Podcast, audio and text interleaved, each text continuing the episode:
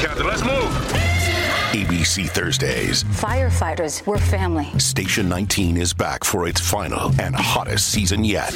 The subject has explosive chemicals. With fiery romances. You're the love of my life. And Andy is finally in charge. I'm going to be the best damn captain the station has ever seen. Station 19. All new Thursdays, 10, 9 central on ABC and stream on Hulu.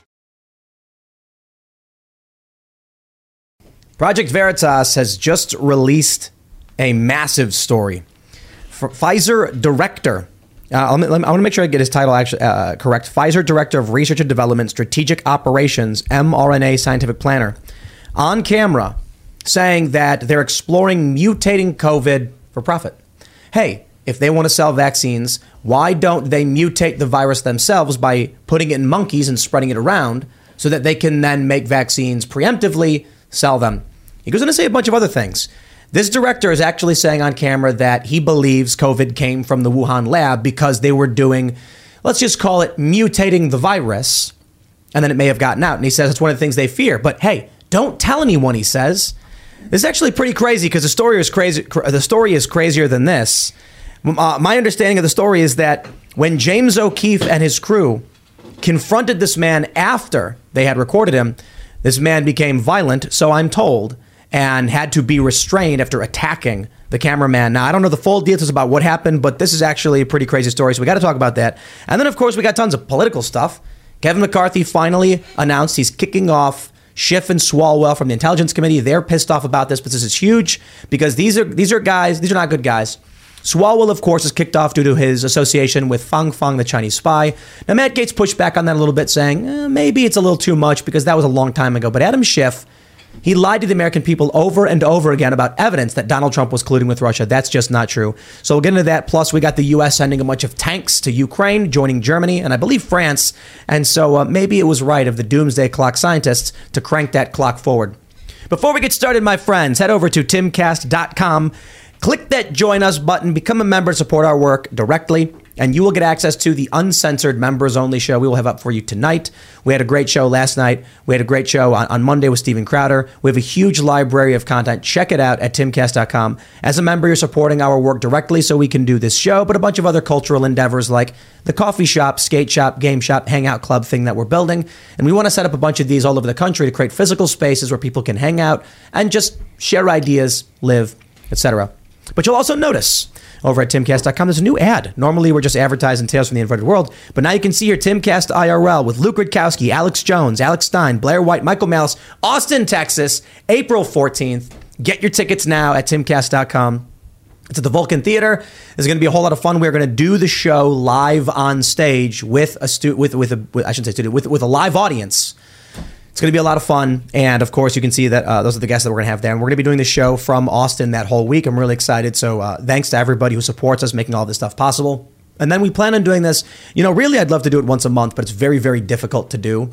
So maybe once every quarter, we might go out and do a live show somewhere in some city on stage. And that's uh, thanks to you and all of your support. As members, we're able to invest the money to, to start setting up these live events. So go to timcast.com, become a member, smash that like button, subscribe to this channel, share the show with your friends. We got the whole Hotep crew joining us tonight. We got Hotep Jesus back. How's it going, man? Hey, what's up, man? Feels good to be back. Uh, good to have you. What are you doing? Who, who are you? What do you do? Um, well, you know, in my off time, I knit Tim Pool beanies. well, you haven't sent me one. I got you. Next time I come back. Oh, I'm- all right. I'm trying to find the perfect one. Because last time I brought you a beanie, didn't wear it, and I'm like, okay, I didn't do the right one. I didn't do the right thing on that one. We're gonna get you the right fit. We, we, we're working on it. We're working on getting beanies. It's tough. Are you? Yeah, because there's there's so many different kinds kinds of different materials, and we got to make sure they're they're done right. And most Mm. Yeah. of these private label companies don't do them, so we have to have like specific design. It's, it's a weird process. Yeah, You gotta do them silk. Silk beanie. That's Silk- gotta get some silk beans. I got nigga. I mean, I'm sorry, black hair. What did you apologize to me? I don't understand.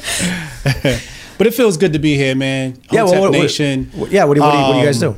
I'm here with Cannon Hotep, Uncle Hotep, and uh, we just released the Grifties. the Grifties. Yeah. oh, I'm excited for this. Well, it, I'm sorry, we didn't release it. It's coming It's tomorrow. coming. Tomorrow, youtube.com slash Hotep Nation. And this is our premiere award show. It's the third annual. and basically we reward the grifters. We recognize them for uh, their great work or lack of. that all the grifters are doing. Yeah, but it's it's a fun time. Uh, Tim, IRL, you guys are sponsoring that. We appreciate you. I, I feel like I need a sound bu- button when I said that. Tim pulls down. You know what I'm saying? Yeah, yeah, yeah. I thought it was. I thought it was a good idea. We talked about it on the show. Yeah. We were like, we gotta, we gotta. It's it's about the cultural endeavors. It's about doing something that can create a community that can get people involved. Yeah. Create something long-standing. Maybe in 20 years it'll be the 20th annual or 23rd annual. You know, Grifties, and everyone's gonna. You know, there's gonna be some kid who's born tomorrow. Who's going to be 23 being like, yo, we're going to the Grifties, we got tickets. It's going to be old Hotep Jesus like, thanks for coming, kids. That's going to be cool, right? Absolutely. Well, hopefully, you know, by then I done, you know, sold off my shares and I can chill somewhere in Texas. Right um, but yeah, man, that's the dream. We want to do. Uh, we want to do one in person. We talked about that. I don't think the time was right. We need you need a lot of time to plan something like that. You, know? It's hard. That's what I was saying. Like the, the event that we're planning is it's expensive and difficult to do. Yeah, but you know, it, time. You Yeah. know, it's not really about the money; it's about the time because there's a lot of planning and details that you don't want to miss, and you want to make it memorable when you do your first one. Yeah. So yeah, hopefully 2024 we'll have one live in person, but right now it's all digital. We have an all-star cast on there. Uh, Chrissie Mayr's on there. Right on. Spoiler. Um, Alex Stein. Spoiler. Yeah, so we went out and got the best of the best. Sonnie Johnson. Uh, we went out and got the best of the best talent. Every year we go out and get great talent. We had last year we had Jason Whitlock. That was cool. Cool, cool. Um, but yeah, you know, just something fun, man, and lighten the mood. Every time you talk on politics, it's like sometimes it's just too too much tension, Yeah. right? And it's just angst. And it's like, no, let's have fun. Let's let's crack jokes and yeah. Right on, man. And you got Cannon Hotep?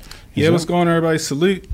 Cannon Hotep from Hotep Nation, uh, political commentator, social commentator, and resident 2A expert for Hotep Nation.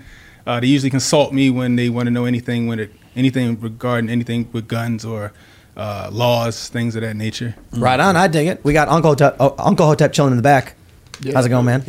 so His medication didn't kick in yet. We're gonna get no, him. he's all right. Yeah. All right. So let's uh, turned well, let's 50, get in. We also got Hannah Claire Brimelow. She's hanging out. Hi, I'm Hannah Claire Brimelow. I'm a writer for TimCast.com. We got Phil Labonte taking it, taking the seat for Ian. What's up, everybody? Uh, I am Phil from uh, the heavy metal band All That Remains, and I have a terrible time keeping my mouth shut. Ian is uh, currently on a mission to save Bocus, Mr. Bocus, our cat. Okay. Mr. Bocus got kidney failure, advanced kidney failure, Mm-hmm. because his kidneys are underdeveloped, and he's got a, a messed up heart, so he can't get a kidney transplant. But he's getting experimental cat stem cell therapy. Hmm. But because he's in such bad shape, we're finding out now they didn't have enough fat, so they've got it's going to take them a long time to culture the stem cells. So it's going to take longer than we thought. But uh, Ian might actually back, be back early because of that. But for the time being, you know, Phil's filling his seat. There you I'm go, here. man. I'm here helping out. We got Serge pressing the buttons. Yo, what's up, everybody? At Serge.com. It's going to be a fun episode. We got some big news to start off with. So, Let's jump into this story right away. We got this from timcast.com. Project Veritas releases video of Pfizer exec discussing mutating COVID 19 with directed evolution. The reason for wanting to mutate the virus, Walker told an undercover journalist, is so that the company can stay ahead of the game and continue to profit from the vaccines. Quote, one of the things we are exploring is like, why don't we just mutate it ourselves so we could create preemptively, develop new vaccines, right? So we have to do that. If we're going to do that, though, there's a risk of, like, as you can imagine, no one wants to be having a pharma company mutating effing viruses, Walker said. Walker continued, from what I've heard, is the Pfizer scientists are optimizing COVID mutation process, but they're going slow because everyone is very cautious. Obviously, they don't want to accelerate it too much.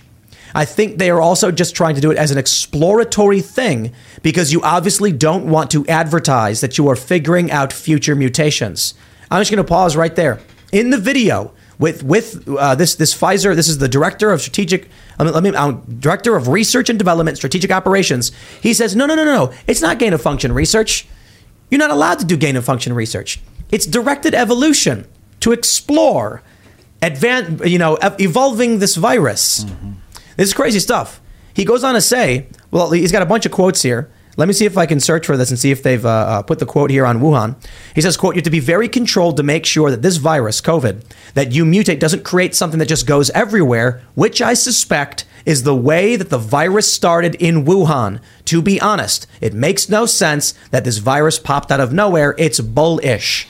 This is, to stress, Jordan Tristan Walker, Pfizer Director of Research and Development, Strategic Operations, saying he believes COVID originated in a Wuhan lab due to directed evolution mutation research, as he calls it. The crazy thing is, I don't, I, I, I don't, have the sources here to, to, to back all this up. It's just what I'm hearing that we're going to be getting more information from the Veritas team when they confronted this guy and said, "We have you on camera." Wyndham Hotels and Resorts makes travel possible for all. Whether it's the long haulers looking for a great cup of coffee, a roomier rest for the on a whim road trippers, or a place to make summer memories with the whole family.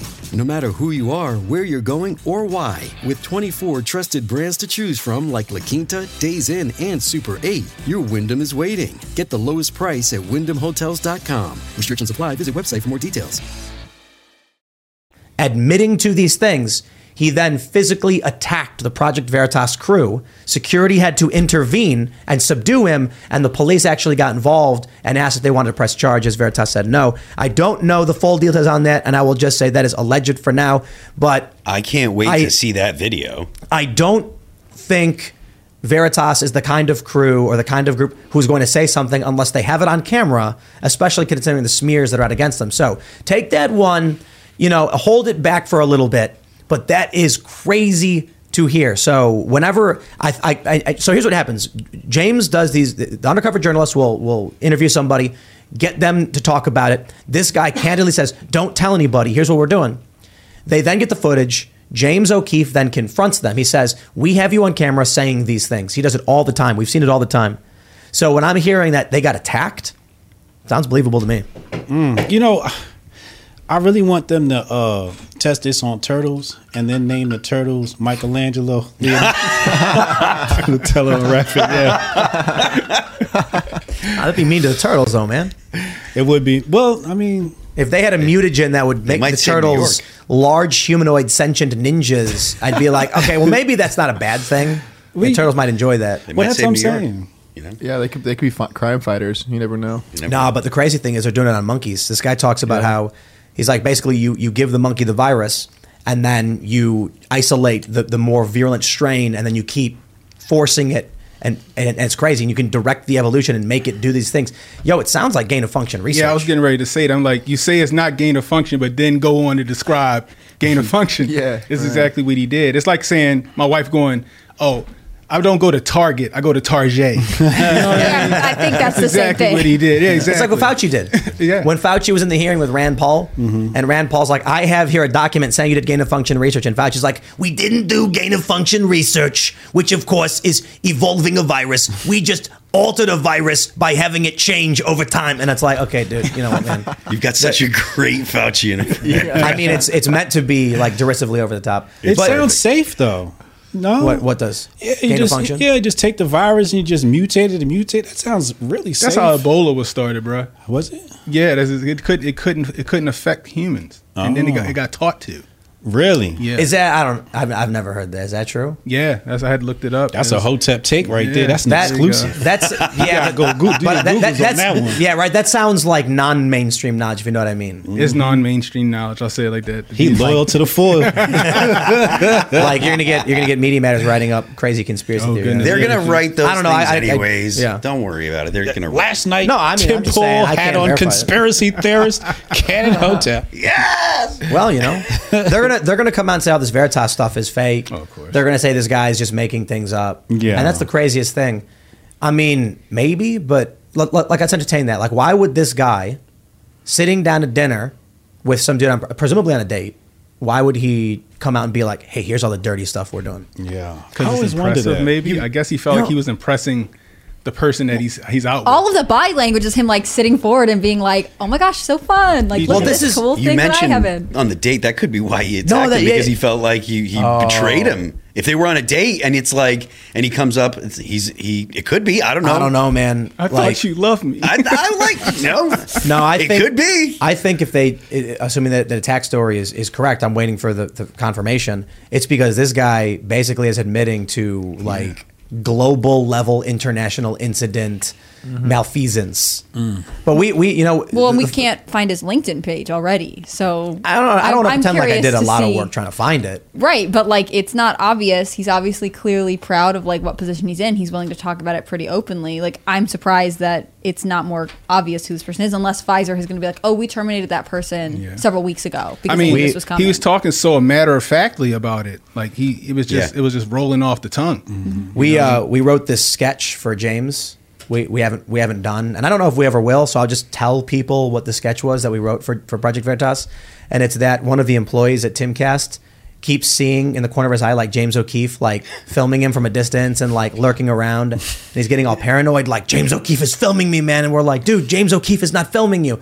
And then like one day he sees James like in the woods, just like staring at him, and then runs off. And then finally at the end of of the bit, he's like, guys, I'm really sorry. I got so paranoid and thought James O'Keefe was filming me. Obviously, he's not out to get me. And we're like, thank you. Oh, uh, and then we're like, so what are you what are you doing tonight? And he goes, oh, I got a date. And then James O'Keefe walks up in a wig, and then and then the guy goes, "Come here, baby. Let me tell you about some corporate malfeasance I'm involved in." And then he walks away.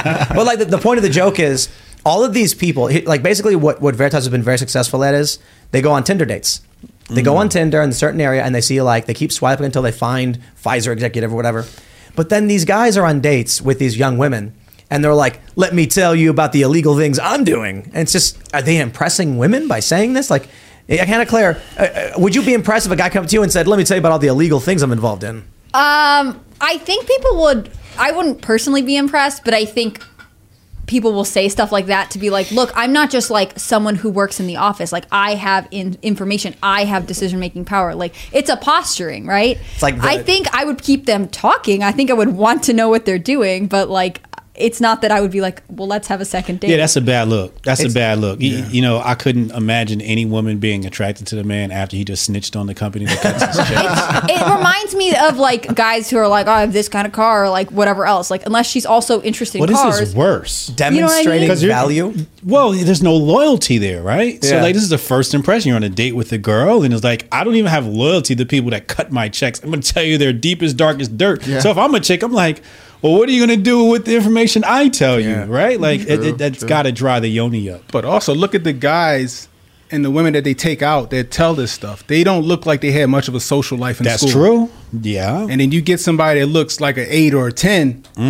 You don't really got much exciting That's the- going that's the first time Well, I've seen Have you, have you guys seen that meme where it's like the, the, the access axis of like women and it's it's the hot hot Oh, uh, the crazy hot matrix. matrix, yeah. So somebody took it because all the, the crazy zero but super hot was it said unicorn. Someone took that and changed unicorn to James O'Keefe. Like guys, if you are a frumpy dude of moderate means and the hottest chick in the world is asking you about corporate malfeasance at your company, is James O'Keefe. Come on. It's just what it is. You're being set up in some sort of fashion.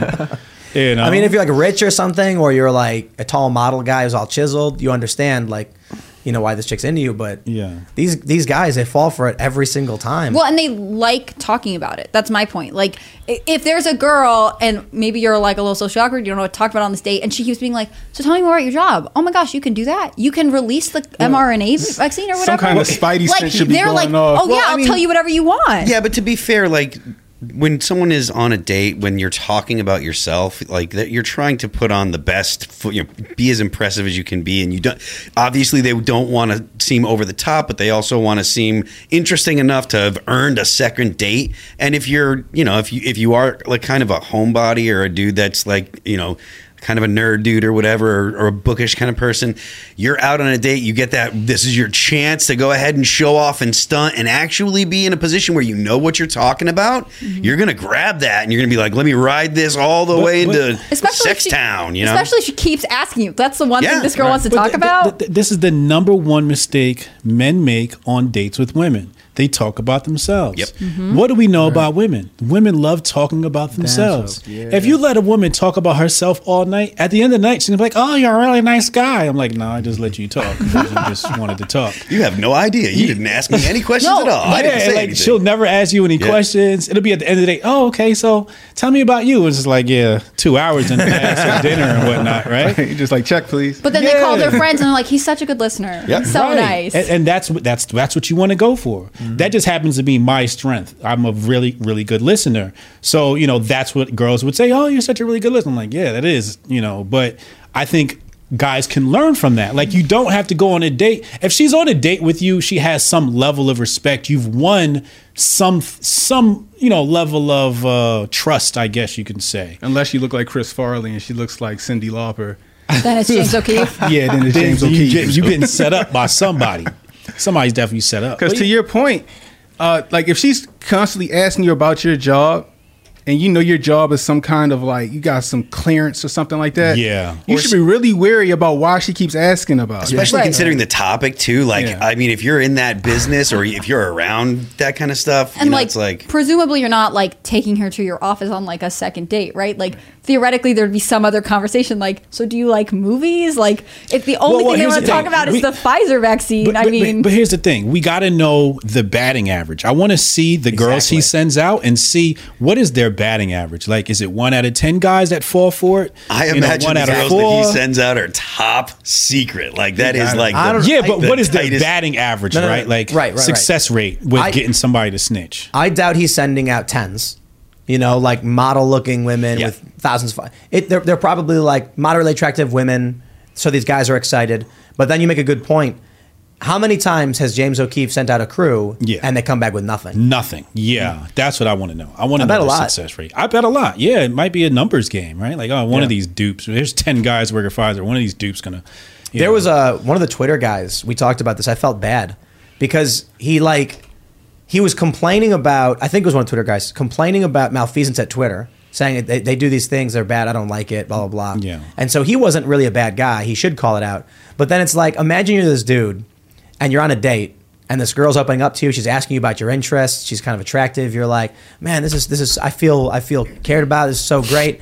And then like a day later, she's like, bro, I'm just secretly recording you to expose your company. I have no interest. Anytime, That's like that's like the scene from Indiana Jones where he does the Kali Man, rips the heart out, and just and you're like, oh, I feel bad for these guys. That's got to be devastating. Yeah, Because true. my red flag in this video, the minute he said gain of function, I'd have been like, yeah, how do you know what that means? how do you know what that? Like, where'd that come from? You know what I mm-hmm. mean? yeah, this guy Check, listens to. Alex Jones. right.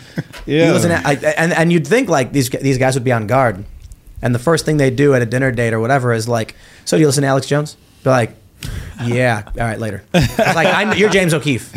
Where is he? He's in the no but i'm telling you it's like so they can seem cool right like they're bragging about the job and all this information they have and you seem interested so it's like oh well i can tell you this kind of insider thing like Hmm. that's not like totally implausible in dating right everyone like you said like wants to seem like them their best selves on a first date but like if you suddenly feel like you are wielding power and this person is impressed with it like you're more likely to try and show off and in this case like Because they're not they're not gonna be a, everything. the date like, hey, look, look. I'm a level ten wizard in my Dungeons and Dragons. if, you, if you play your cards right, I'll let you come to the game. No, no, no, no. I bet this is what I want to see. James, Project Veritas. I know you guys have a lot of donors who give you money on, on ideological grounds, like expose the bad guys. But you know, there's the Veritas B sides where it's like sitting down with an, with a with a big pharma executive works for like you know Eli Lilly, and the, and the chick's like, so like, what do you got? What do you do at work? I don't know stuff. I'm a level ten rogue, by the way. Me and my buddies, you know, we're gonna do D and D tonight. Yeah. Well, like, what do you do at work?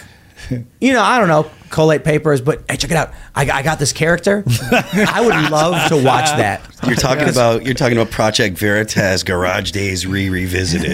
No, I want to know what girl was like so committed to figuring this out that she's like, I'm gonna figure out what how this game works. Tell me Yo. how the cards get laid on the table. I got it. We need either Freedom Tunes. We need like Ryan Long. We got the skit. The skit is a Veritas journalist is doing an undercover sting on a big tech executive, but they actually fall in love. And then the big tech guy is like, if they find out I'm dating a Veritas journalist, I'll be fired. And she's like, if Veritas finds out I've fallen in love with you, I'll be fired. And they, they run away and elope together, be like Romeo and Juliet. Someone call Hallmark, Hallmark right now. That's their next big. You know, I, I just want to say, like, we're supposed to be talking about this very serious, like, we are. this is very serious. We're dissecting, you know, how to catch these guys, right? This is important. That's so, fair, for fair example, point. so for example, do these girls have previous experience when they apply for this job, or is James training them? And what does the training program look like? So it's like apparently- I secret mean, someone- spy program. Someone super chatted, they train them. They that train 'em. Yeah, these these you know young women get trained on how to get people to talk about these things.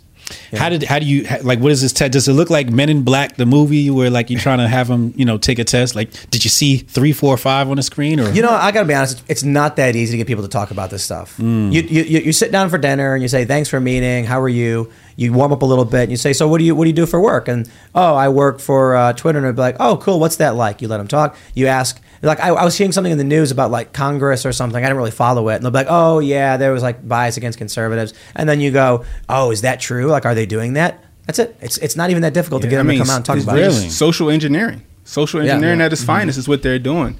I mean, but 'cause you a have lot to of have the time, some level of smarts. You can't just be a complete idiot and take this. But a lot of people they be bursting at the seams, wanting to talk about things. I see what you're saying. And then when you get somebody that seems like they're kind of interested and they're kind of like, ah, hey, come on, give me a little something, something. Yeah. Then they kind of just start letting it go. You're that's hundred percent. It must be it must be very difficult for for Veritas to train uh, these young women to be manipulative into getting men to give them what they want. You know what I mean? So I want to know if they're like, so have you ever tapped your boyfriend's phone? Like, how do they Yeah, screen them? Like, that's what I'm saying. What's Like, your what's the previous experience They gotta, here? they gotta jump. They gotta get jumped in like in the gang.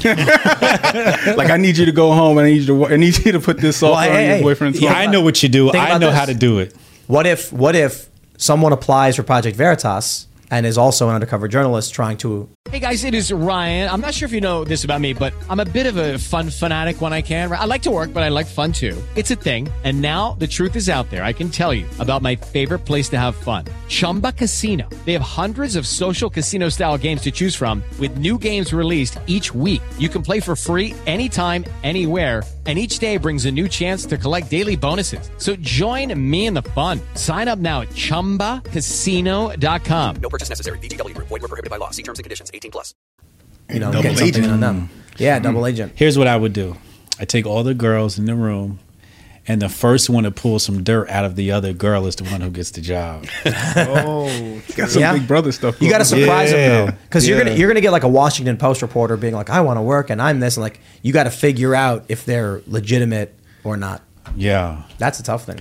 Yeah. but but you know, yeah, yeah, Pfizer's looking out for our best interest. Let's just call a spade a spade, right? This this uh, research is important, right? yeah, it's good for everyone, probably. Yeah. What like the thing that I'm really interested in find or interested in seeing is like what is this information? Is anything going to happen from this? Like, eh, there's already a significant portion of the population that doesn't trust uh, the the vaccinations and stuff like that. Uh, regardless of, of what anyone has taken or has not taken the vaccines, it's like there's a lot of people out there that are really dead set against it. What's this going to do to you know with the House being controlled by Republicans? Are they going to actually start having uh, um, investigations Well, into look, this and look. stuff? I mean, I got to say, like this actually is this is real. This is this lends itself more to the conspiracy that the vaccines actually are intended to stop the virus. This guy is saying he believes the virus was essentially manufactured and then accidentally released. Yeah. And so I, I've often talked about that because the, the people who are like, you know, you've got you've got right now uh, died suddenly documentary. You've got three hundred thousand excess deaths in uh, I think in young people or in general in general in the United States. No, no, no. I think it's young people. Three hundred thousand excess deaths not attributed to COVID, and everybody comes out immediately and just says the vaccine. And I'm like, well, hold on, it could be COVID. And then people say no, they don't think it is. And I'm like, yo, people were coming out a year ago, two years ago, saying that COVID was a bioweapon manufactured in a lab that leaked. Now y'all are saying no, we don't think this is the cause of people having heart attacks and stuff like that. I'm just saying I don't know. You know, I always say talk to a doctor you know and trust, but don't definitively state you know one conspiracy theory or another if like any one of them could be hypothetically hypothetically plausible or whatever. Right. I mean, I, I get what you're saying because either way, you got to recognize the correlation that when either or either one of these things came out, deaths spike. We saw we, we saw the videos before the vaccine of people collapsing in the street. Yeah. Yeah. Then we see people today doing it and they're like, "Oh, that must be the vaccine." I'm like, "Why? That was happening before the vaccine." Well, Scott Adams asked a very interesting question today, right? Like, if you were on the alter, uh, alternative side of things, how was I supposed to know I should listen to you, right? It's a very valid question. Um, we have an internal guy, Dr. Tanai Ricks. He's an organic chemist and professor. And when he said something about the PCR testing, it turned out to be true. He did a thread on this.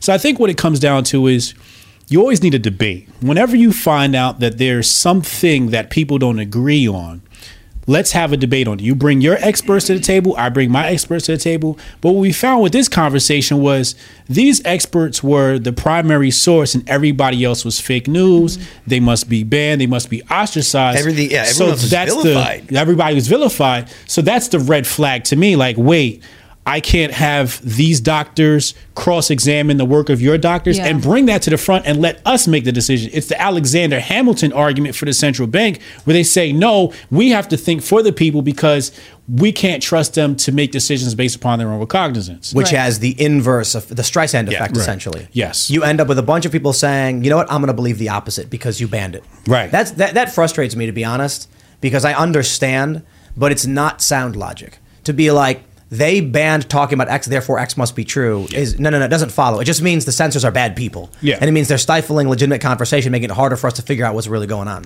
But I'm not gonna, I'm not gonna take any tribal side in any of these debates. Here's what I did. Uh, I called. Uh, I, I did the only thing a smart person would do when I got sick, is I, as, as I called the expert, Joe Rogan, and, Right. and, and, uh, asked him. You know, he said, "Call a doctor." He said, "Talk to a doctor." And Mm. So I called. I'll private. he- He said, "Talk to a talk to a, like a private practice." Yeah. And then I did, and then we got, we got monoclonal antibodies. Yeah. We got uh, prescribed that. We got prescribed uh, anti-inflammatory like steroids or something. Um, what else did we get? We got some other stuff, and then we did get prescribed ivermectin, which I said I didn't want. I, I attribute the treatment that, that helped me monoclonal antibodies, and was way better after that, and then didn't even care about the ivermectin, but the doctor insisted that I take it, and. Uh, then Daily Beast wrote a smear about me saying I was the poster boy for ivermectin when I literally said I didn't want it. I didn't think it did anything. I went on Joe's show and said I don't think it did anything. Yeah. It's crazy. The problem is you've got corporate media lying about everything. And then you get a lot of people who say if they said it, the opposite must be true. Mm-hmm. And I'm like, well, maybe most of the time that may be the case, to be completely honest. Yeah. Like the media lies so much. If they come out and say Donald Trump did a backflip, I'd assume he did a front flip. You know, I mean, Well, and you probably make it. You make more money on your bets if you go that route. I think you have to have some level of uh, ability to manage the conversation. For example, if somebody asks you why you believe in that, you should have some evidence, some ammunition to back up your claims on, you know, why, right? Like if we said something about PCR tests and the amount of cycles that they were doing, this is what's creating false positives, you sound something like you know what's going on, right? Um, but I think a lot of times, like you said, people are making that gambling guess, right? Like this must be true, but you got to look into it. You got to know for yourself what the truth is and why, you know, uh, the alternative side might be right. At least have a source and say, hey, I don't know the particulars, but go talk to Dr. Tanai Ricks, right? A doctor. If you can't, yeah, a doctor. Like if you can't point to the expert for other people to say, all right, I'm going to ask him now, right? Then that's when it's like you can't even back up what you're saying, and it's a little suspicious. And then now the people who are following the mainstream can't trust you because you're just saying, "Oh, I'm just going this way because I'm a conspiracy theorist," and that's banned. That's the banned opinion. Right, no, no, I mean, they- give people sources. they have that meme, you know, conspiracy theorists 10, you know, mainstream media zero and stuff like that. And you're like, yeah, you know, for sure. Like we totally get that. But uh, the thing, the thing that people need to understand is like the doctor you're referencing. eh, You're talking about, you're talking about a doctor. Right. You know, when you, when people talk about um, Peter McCullough, is that his name, right? Yeah. Uh, or Yeah. Pierre Kory, uh, Dr. Dr. Malone. Malone. We're talking about doctors. Doctors have opinions. Now the problem, of course, is they censored these doctors. Yeah. Then you had the frontline care doctors. Like these are doctors. Stella Immanuel. So when I tell people, talk to a doctor that you trust who can answer the questions and is a medical professional, licensed and all that stuff, like there are a lot of people who say, yeah, but doctors are so dumb, Tim. And I'm like, look, doctors are not one person. If you go to a doctor and they can't answer any of this stuff and they have no idea what you're talking Get a about, second opinion. well, it's not even that. It's like, bro, if I went, uh, here's the analogy I give. If I if I call a plumber because my toilet broke, and then he goes, I got no idea how plumbing works. I'd be Yeah. like, okay, I got I got to hire a plumber who does. Yeah. If you go to a doctor and you say, hey, this is the thing I'm experiencing, I read this and I read that. What is this all about? And the doctor's like, I have no idea. Well, dude, like, Yeah. you need to find a doctor who can tell you about medical ailments and studies and the research. And if you go to one who can't, then it's not like you went to a doctor. You know what I Well, mean? that's how I navigated the Bitcoin world and the crypto world. I didn't know what was going on. I'm not one of those guys. So I got two guys of opposing opinions and had them debate live in front of me.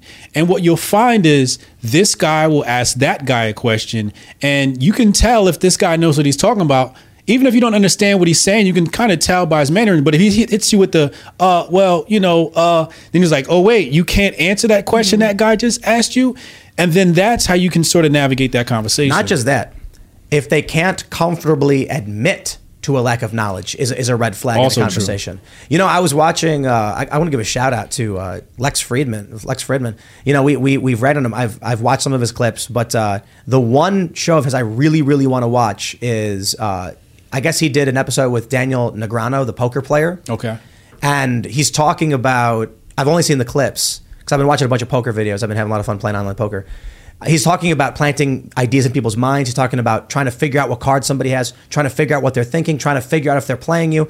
And that is so much of, of, of real life.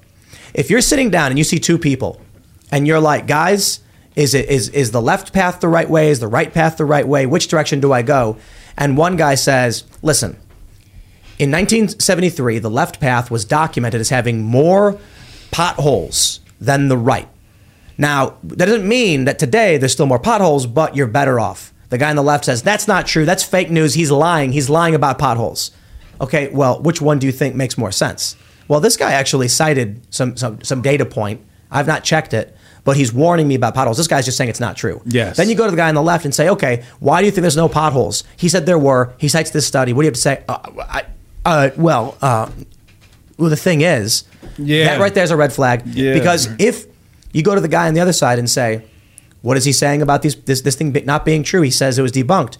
Well, look, I haven't read any of those studies suggesting it was debunked. You should probably look it up, but I can only tell you that the studies I've read said X. Yeah. When someone can confidently tell you, you know what, that's a good point, I'm not entirely sure, so I encourage you to follow up, that is the more honest approach. Yeah. Of course, then you can get somebody who might try to manipulate you knowing how Yeah. to play those games. But that's where discernment Dirty comes politics. in, right? Like you have to be able to discern based upon body language, having uh, some level of knowledge on the subject matter to be able to di- decipher the BS from the real, right? Like I don't know crypto in depth, but if you try to BS me, I know when you're BSing. Same thing a little bit with health and biology. You know, if they start talking about things, if you have a basic understanding of science, sometimes you can pick apart when somebody's using words and not saying anything because you'll get a lot of that. Yeah. Shout out, uh, you're our resident 2A guy right here. Yes, Who- sir. who's that dude who's like, he's a Democrat and he claims he's like, I was a Marine. You know, when we would go out, our, our, our rifles were kept in lockers and blah, blah, blah. And he was like an administrator who wasn't even armed or something like that. Yeah. You get these people who say, listen, I was a Marine. I can tell you about guns. We have to do it this way. And, and then anybody who knows anything about guns is like, this guy's so full of No, I, Yeah. I think people being like, "Oh, well, I was in the military, so I know a ton about it." Like my older brother was a Marine. He regularly is like, "I I don't know a ton about guns. I know what I learned to go it through training, but I am no." By no means an expert for everyone. There are people who weren't military who are just passionate about the subject and learn all about it. I find that I'm wary when people start to treat it like you're supposed to accept it as common knowledge, right? So Yeah, whether it's yeah. vaccines or anything in the whole world, like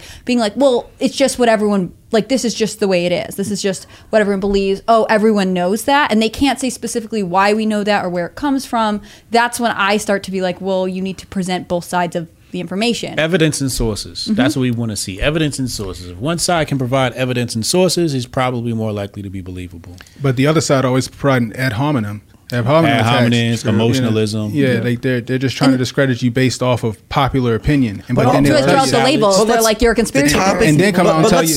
Go ahead, no, no, no, no, no, go finish. finish. And then come out and say, oh, like for example, Neil deGrasse Tyson when he was on, uh, the, I forgot the podcast. Patrick, I bet. Yeah, on his podcast, he was like, "Well, there's a social contract that you can't go out here and infect people." And basically, he was saying. And then he also said, for lack of a better term, he was like, "Well, basically, people are too stupid to understand the nomenclature, so they just got to take our word for it." It's essentially what he was saying that whole time. Yeah. I just want to point out, you know, I made this joke downstairs, the absurdity of the establishment narrative in the modern left, in that you guys, the Hotep crew, because of your politics, are white supremacists. Oh yeah. And then Serge over here, the, the white guy, is African American. but you get like so we talk about it with Luke Rutkowski all the time because he's Slavic, he's Polish, Yeah. and they consider Slavs people of color. Uh-huh. So if he came out and supported their ideology, they would quite literally call this blonde haired, blue eyed man a person of color. Then they would call you guys white supremacists for your political views. Yeah. They- like the, the the logic does not make sense. And I guess in this context, what I'm trying to get to is they don't even have arguments for a lot of their things. They have just they they go to they, they go to the cult members and say someone's like hey uh, i was told the sky is blue. I looked up and the sky was blue. What's happening? I thought the sky was supposed to be green. And they go oh it's green. Yeah. and they go it is? It is. Yeah. Don't worry. And they go okay i accept i accept that you said that to me. Right. Well, it, it works like the court system, where if somebody's going to give you a testimony, you have to discredit the witness. They don't actually dispute the evidence; they just discredit the witness. That's that's that's something that you see a lot. Like the, the a lot of times people on social media they're performing for the people that are watching. Yeah. So the actual like it doesn't matter if they have a lot of substance in what they're saying. Mm-hmm. It's can they persuade the the people that are watching? And a lot of times they're only trying to persuade their audience, so they know what their audience is expecting. So if they can go ahead and deliver the the punchline for their audience, it's a win for them. It doesn't matter if there's actually substance to the argument. To Yeah, get so, to your you know- point, HJ. For example, with this this Project Veritas thing, right? They're not going to argue what they heard in the in the video. Right. What they're going to say is, "I can't believe they trapped him like that. yeah. I can't Yeah. believe they got him on video, hidden camera. This is not right. They, they can't do that. That's what they're going to do. They're going to they're going to go for that part of it. Or, or, they'll, or they'll call you know James O'Keefe a right wing guy, right? A Right. right wing extremist. They'll put some sort of label, some stench, uh, some filth on them, some stank. They put a I- little bit of stank on it. i like how james o'keefe goes after google and pfizer and they're like well that's right wing. He goes after the uh, epstein story with uh, the, the journalist from abc amy robach they're like well he's a conservative. And it's just like what about opposing massive corporations big tech monopolies pharmaceutical companies and tra- trafficking rings is a conservative position i don't understand. It's a weird I- thing I- to claim. Look, how they I did think Tommy they snitching Robinson. on themselves. Yeah, so liberals are in favor of big tech monopolies, big pharmaceutical companies, and Epstein's trafficking ring. I just It's not, it's not, lib- it's not liberals anymore. It, it's authoritarians versus like the liberals are the people that are actually you know for liberal principles. It's the people that are that are you know against free speech or whatever like that. They're authoritarian. let's, let, let's talk about fake news and, and the manipulations because we, we got this story from timcast.com. McCarthy removes Schiff Swalwell from House Intelligence Committee. Quote, I'm committed to returning the House Intelligence Committee to one of genuine honesty and credibility. And uh, Mike Cernovich posted this video of Kevin McCarthy just absolutely wrecking the media, explaining how Swalwell, there's an FBI briefing on his association with a Chinese spy, but more importantly, how Adam Schiff lied about Russia, how Adam Schiff lied about the Hunter Biden laptop, all for political gain. And that is why he is not going to be allowed to get access to intelligence information in these, in these committees. So Mike Cernovich says start apologizing because he's he's going, you know, he's uh, he's bringing the heat. So I'll, respect that uh, to a certain degree and say, okay, you know, I expected McCarthy to do something. Wasn't sure how far he'd go. Let's see how far he does go. But we were just talking about the manipulators, the cult, how they lie, and the story of with Adam Schiff is is is fascinating. I pulled up an article from February of 2018 where he said we have evidence that Donald Trump colluded with Russia. It's just not publicly available yet. And so these people just say, okay, that proves it. Yeah. And as, as if like he just he says that turns out guess what? Nah, they didn't have any evidence. What does it say? Uh, lie makes it halfway around the earth before the truth gets its shoes on. Yeah, that's right. Churchill. Yeah. Yeah. But, but the you know the the second part of that I added on was, but when the truth gets its shoes on, oh boy, it gets to running. That's a good one. It gets to I running. mean, Adam Schiff. Now now with the internet, especially. yeah. You know. Yeah, you know, because it's like now you feel lied to, now you feel betrayed. So you know, you empower these people to go out and like want to spread the truth. Kofi on tight, you know, loyal to the foil. That's what happens. But um, this is business. When you're talking about media, you're talking about business. They're not really worried about the welfare of people. They're not concerned with uh, what type of radioactive atmosphere they could create or tension. They just want to They be just first. want the clicks. They just want to be first. Yeah. Yeah, they want to be first. They want the clicks.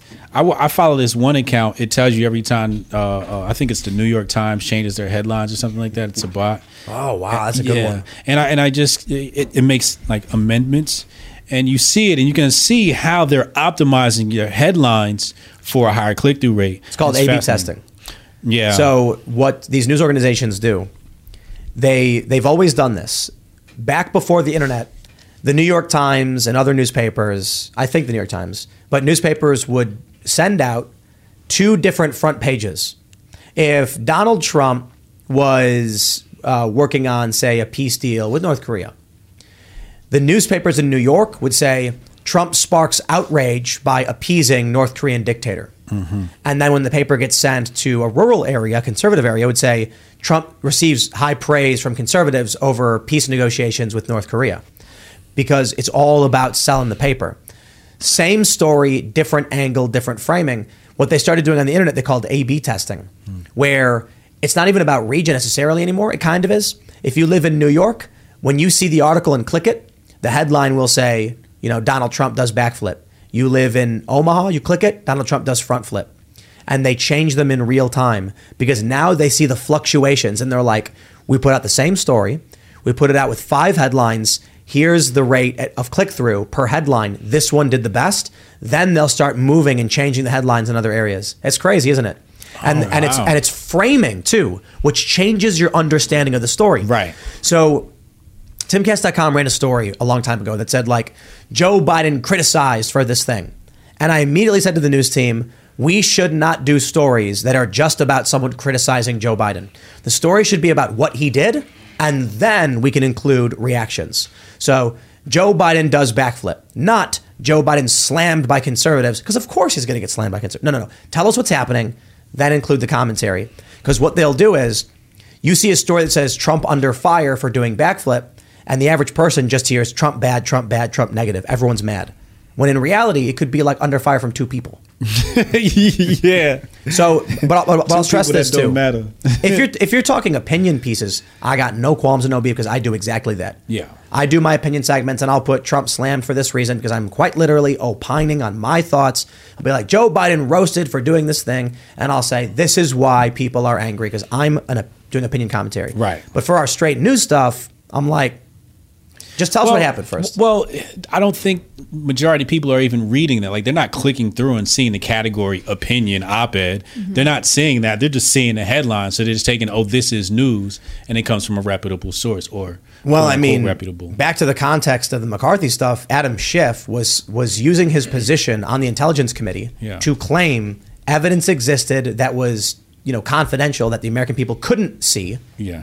Hello, it is Ryan, and we could all use an extra bright spot in our day, couldn't we? Just to make up for things like sitting in traffic, doing the dishes, counting your steps, you know, all the mundane stuff. That is why I'm such a big fan of Chumba Casino. Chumba Casino has all your favorite social casino style games that you can play for free anytime, anywhere with daily bonuses. That should brighten your day a little.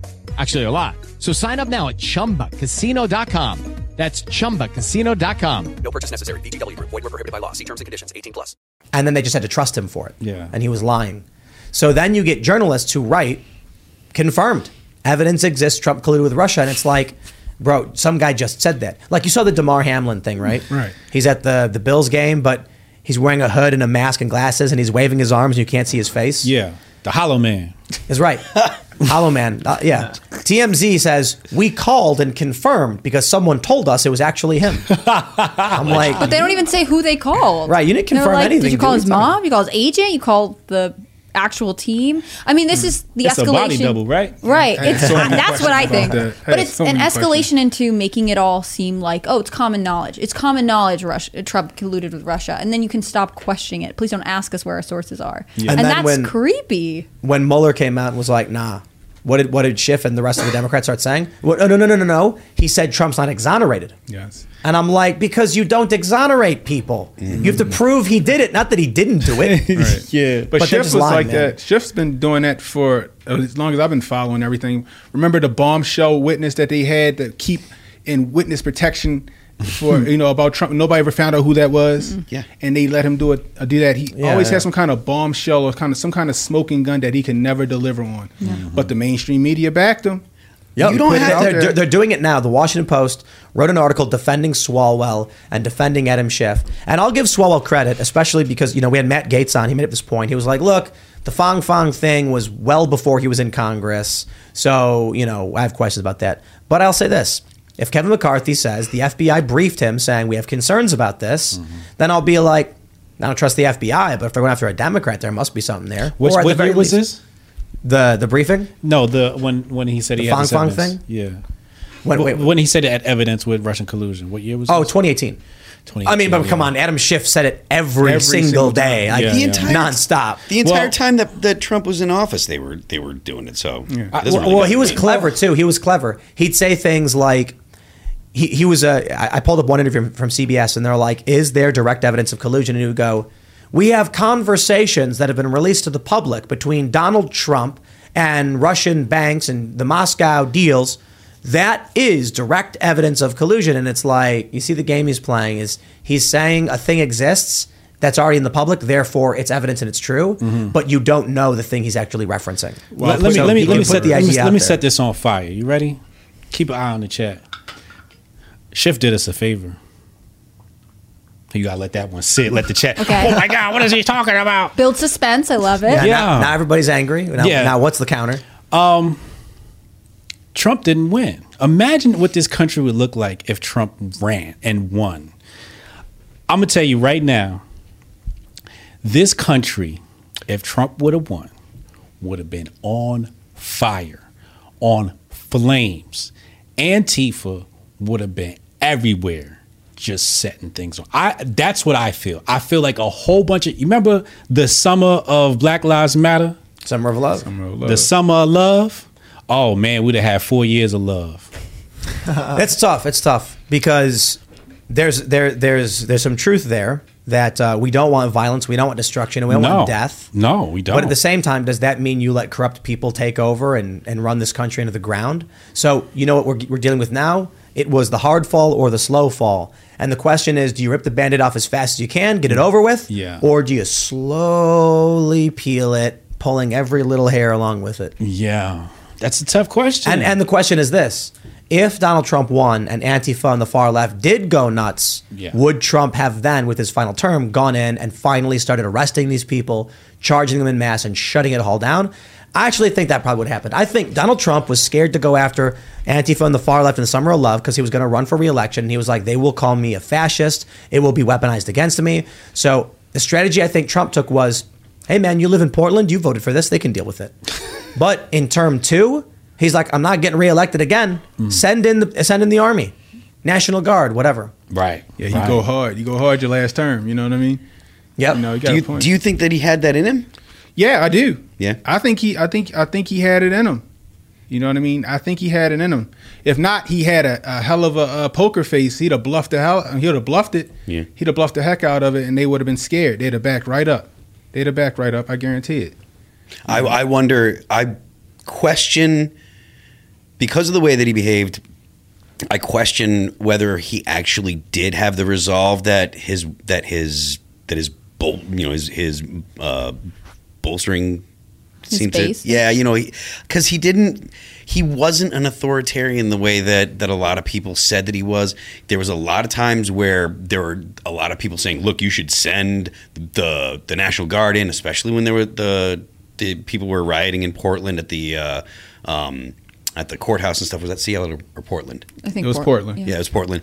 There's you know, and I think that he was ner- I think he was nervous about actually doing that. I think that after the the the issues in D.C. when he had to be run to the to the bunker and the way that the press and media responded to an actual attack on the White oh, House, they the were way they responded. They were trying to Olympus's fall in the White House. Yeah, I think that he was concerned with with using too much force because he wasn't going to get any. He was going to get. He knew he was going to get crushed, and Donald Trump wanted to be liked more than anything in the world. This is this is the problem that Trump had. He's not Machiavellian, you know. When the 529 insurrection happened, Antifa shows up at the White House and tried to Olympus. Uh, what is it? What? Olympus is falling. Olympus has fallen. Yeah, yeah. The Gerard Butler movie. Is Yeah, that the one? great movie. When uh, so I, I say this all the time.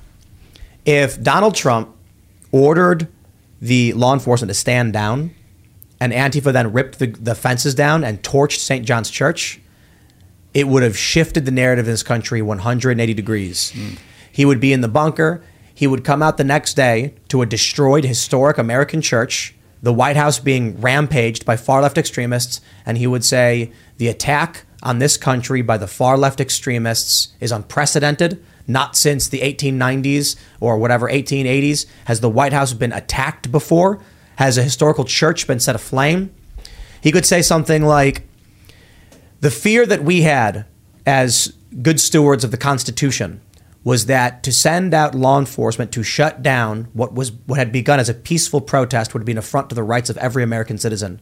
If only we had known the violence, the hatred, and the danger that was far left extremism, then we would have taken action. But we believed in the American people and the right to protest, and unfortunately, they, the, the extremists on the far left and Antifa exploited that to destroy iconic American, you know, imagery. And you don't you don't think the leftist media would have spun that? I think How I- uh, look? You can't spin the image. You can't spin St. John's Church torched and razed to the ground by the far left. The problem is, well, how would you spin it?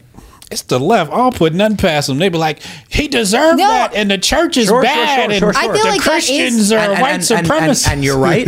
yes, but think about the suburban housewife Yeah. who's seeing smoldering ruins from far left extremists. Is that the target demo you're saying of this yes. speech? Well, look at- we're not we're- trying to convince the far left and the corporate press to Right. vote for anybody. Yeah. See, but the thing is, Donald Trump is not Machiavellian. He said, "Hey, they're th- they're trying to burn a church down. Stop them, quick!" And they did. But but would that mom get the Donald Trump speech, or would she get a contorted version of that from far leftist media in her look, home? look, look. You're not where- you're, you're you're you're not wrong about that. Yeah. But I'm talking about weight.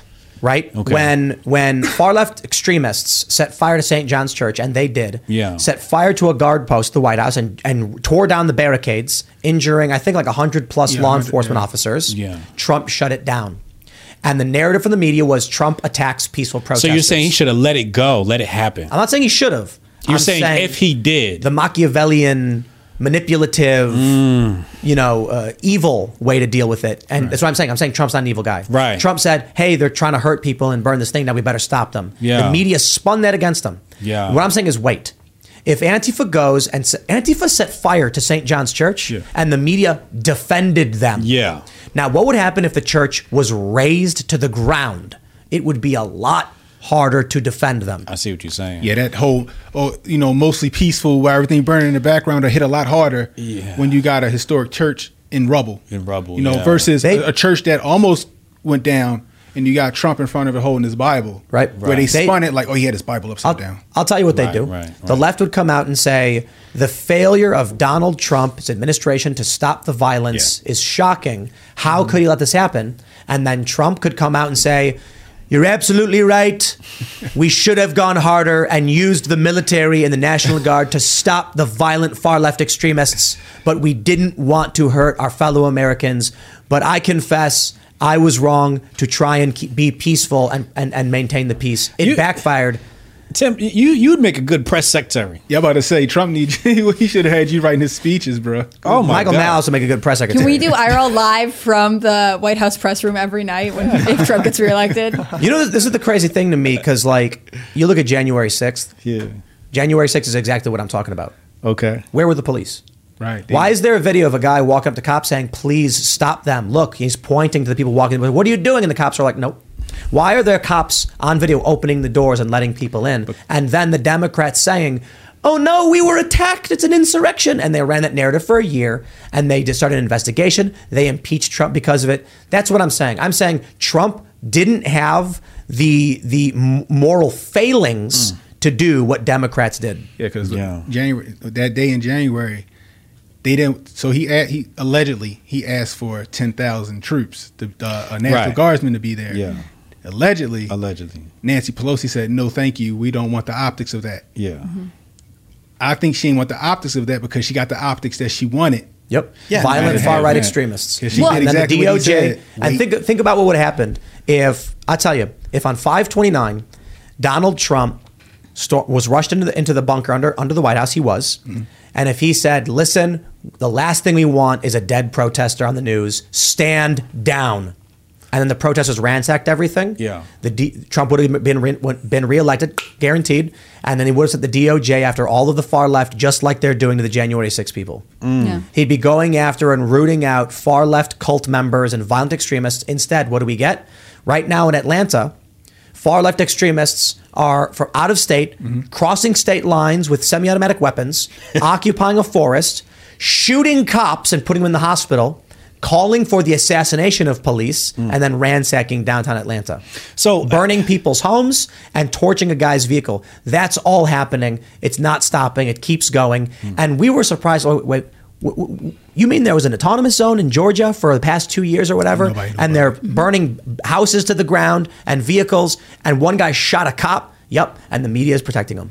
Uh, so I'm just over here doing a tally. I'm counting up all the grifters that we going to nominate for the grifties. Go to grifties.com, nominate your favorite grifter. I see, what's the dude's name from Pfizer that was on the date? Grifting? Trying to grift his job on a date? Grifting? Jordan Tristan. Walker? Tristan. Jordan Mr. Tristan Walker, Jordan Tristan Walker? Yeah, we got to nominate him. Somebody go to grifters.com. we got to nominate him. What's this guy's name? Schiff? Um, uh, Adam Schiff. Adam Oh, Schiff. Adam Schiff. We got to nominate him. Oh yeah, he's he's he's a, he's he's a shoe in for. He was getting nominated for 2020. He was. Yes, he was. He's Oh, up there, man. 2021. That's a good one. 2021. 2021. He's a reoccurring Yes. nominee. Yeah, He deserves it. grifties.com. Because look, a lot of people will say like they'll be like for the Grifty, it's got to be you know uh, Steven Crowder or Cenk Uygur or Tim Pool. It's like well, I, I get that you don't like the commentators, but Adam Schiff, Yeah. as a politician, that's a good one. A lot of people mix up the Nancy the- Pelosi. A lot of people mix up the I would say meaning of the word grift though, because like a lot of people think that like they just someone they don't like is a grifter. It's like they'll use Mhm. that term interchangeably, and like grifting is a It's a very thing. loose term. We, well, we use it. You know, the the there's a uh, if you watch the Grifties tomorrow, grifties.com, you'll see it. We have a different definition that we like to go with, but what we like to say is loosely, there's a light side and there's a dark side. If somebody's taken away from the grift, and somebody like, you know, we be grifting. We grifting right now. Yeah, I mean, uh, we grifted off of Tim Pool. Shout out to Timcast IRL. You know, it, everybody's grifting to some level. It's just more like, what are your intentions? What's your end game? What are you doing with this all? Are you trying to push inoculations on people, or are you trying to free minds? Right. Sure. But at the end of the day, everybody's got a grift, right? But you're right. Sometimes people use the word you just say, "I don't like this person. He's a grifter." And it's just like, uh, But but it, it sort of implies like conning someone. You know what I mean? Yes. selling them snake oil. yes. That- that's always been my understanding of it. is- Yeah. is someone that, that it's like a sellout. An opportunist. Like Yeah. they see something, they jump on the message, right? Like Right. they don't know if they believe. I mean, my prime example this is AOC when she took those pictures crying at the border. Now and that's the find dark- out it's that's the Oh, dark- that that's was. grifter. It was like Oh, that. that I mean, was some there's good grifting. That's the I dark side. had been nominated. That's the dark side of the Yo, grift. yo, it's that's prime time grifting. You know what I mean? Yeah, Like that was that was you guys phenomenal. You got to do like little montage videos where it's like the top 10 and it's like Alexandria Ocasio Cortez and it shows like a slow moving photo and then it shows her like crying at the border and it shows her on the phone going, Where is she? Where is she? And it's playing like, you know, orchestral music. You got to do it like they do the Academy Awards. when she was doing the uh, Janteenth reenactment, we call it Jan Six Janteenth. Yeah, we call Jan- it. That's a good one. yeah, she made that story up. It was fake. Yeah. Yeah. Now that is grifting right some there. I'm grifty grift. impressed. The question is- you got to you got to be a special kind of look. I I would not want to play AOC in poker because she. Well, actually, no, I take that back. I can see through her bluffs, but she would do really really well. Bald face lie when she's like. They come to my door and bang, and I'm hiding in the bathroom, and I hear, "Where is she?" It's like, yo, that happened an hour before the the building was even breached. So before anybody entered the building, someone knocks on her door and she's hiding in the bathroom. Get out of here! She made that up. You know what It was should a cop looking for to evacuate the building. She made it up. You know, she'd be grateful. James O'Keefe's spy program.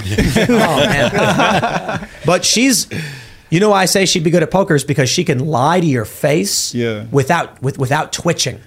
Mm-hmm. Without with no tell, you'd Well, be like because huh. she feels like her lies are justified. I'm obviously I've never met her. I don't know, but like there are some people who feel as though like they are entitled to lie. Like their means are so honorable that they don't feel remorse. Like people who flinch when they lie or give some tell, like they feel on Well, some level guilty about it. I don't think they believe that they're lying.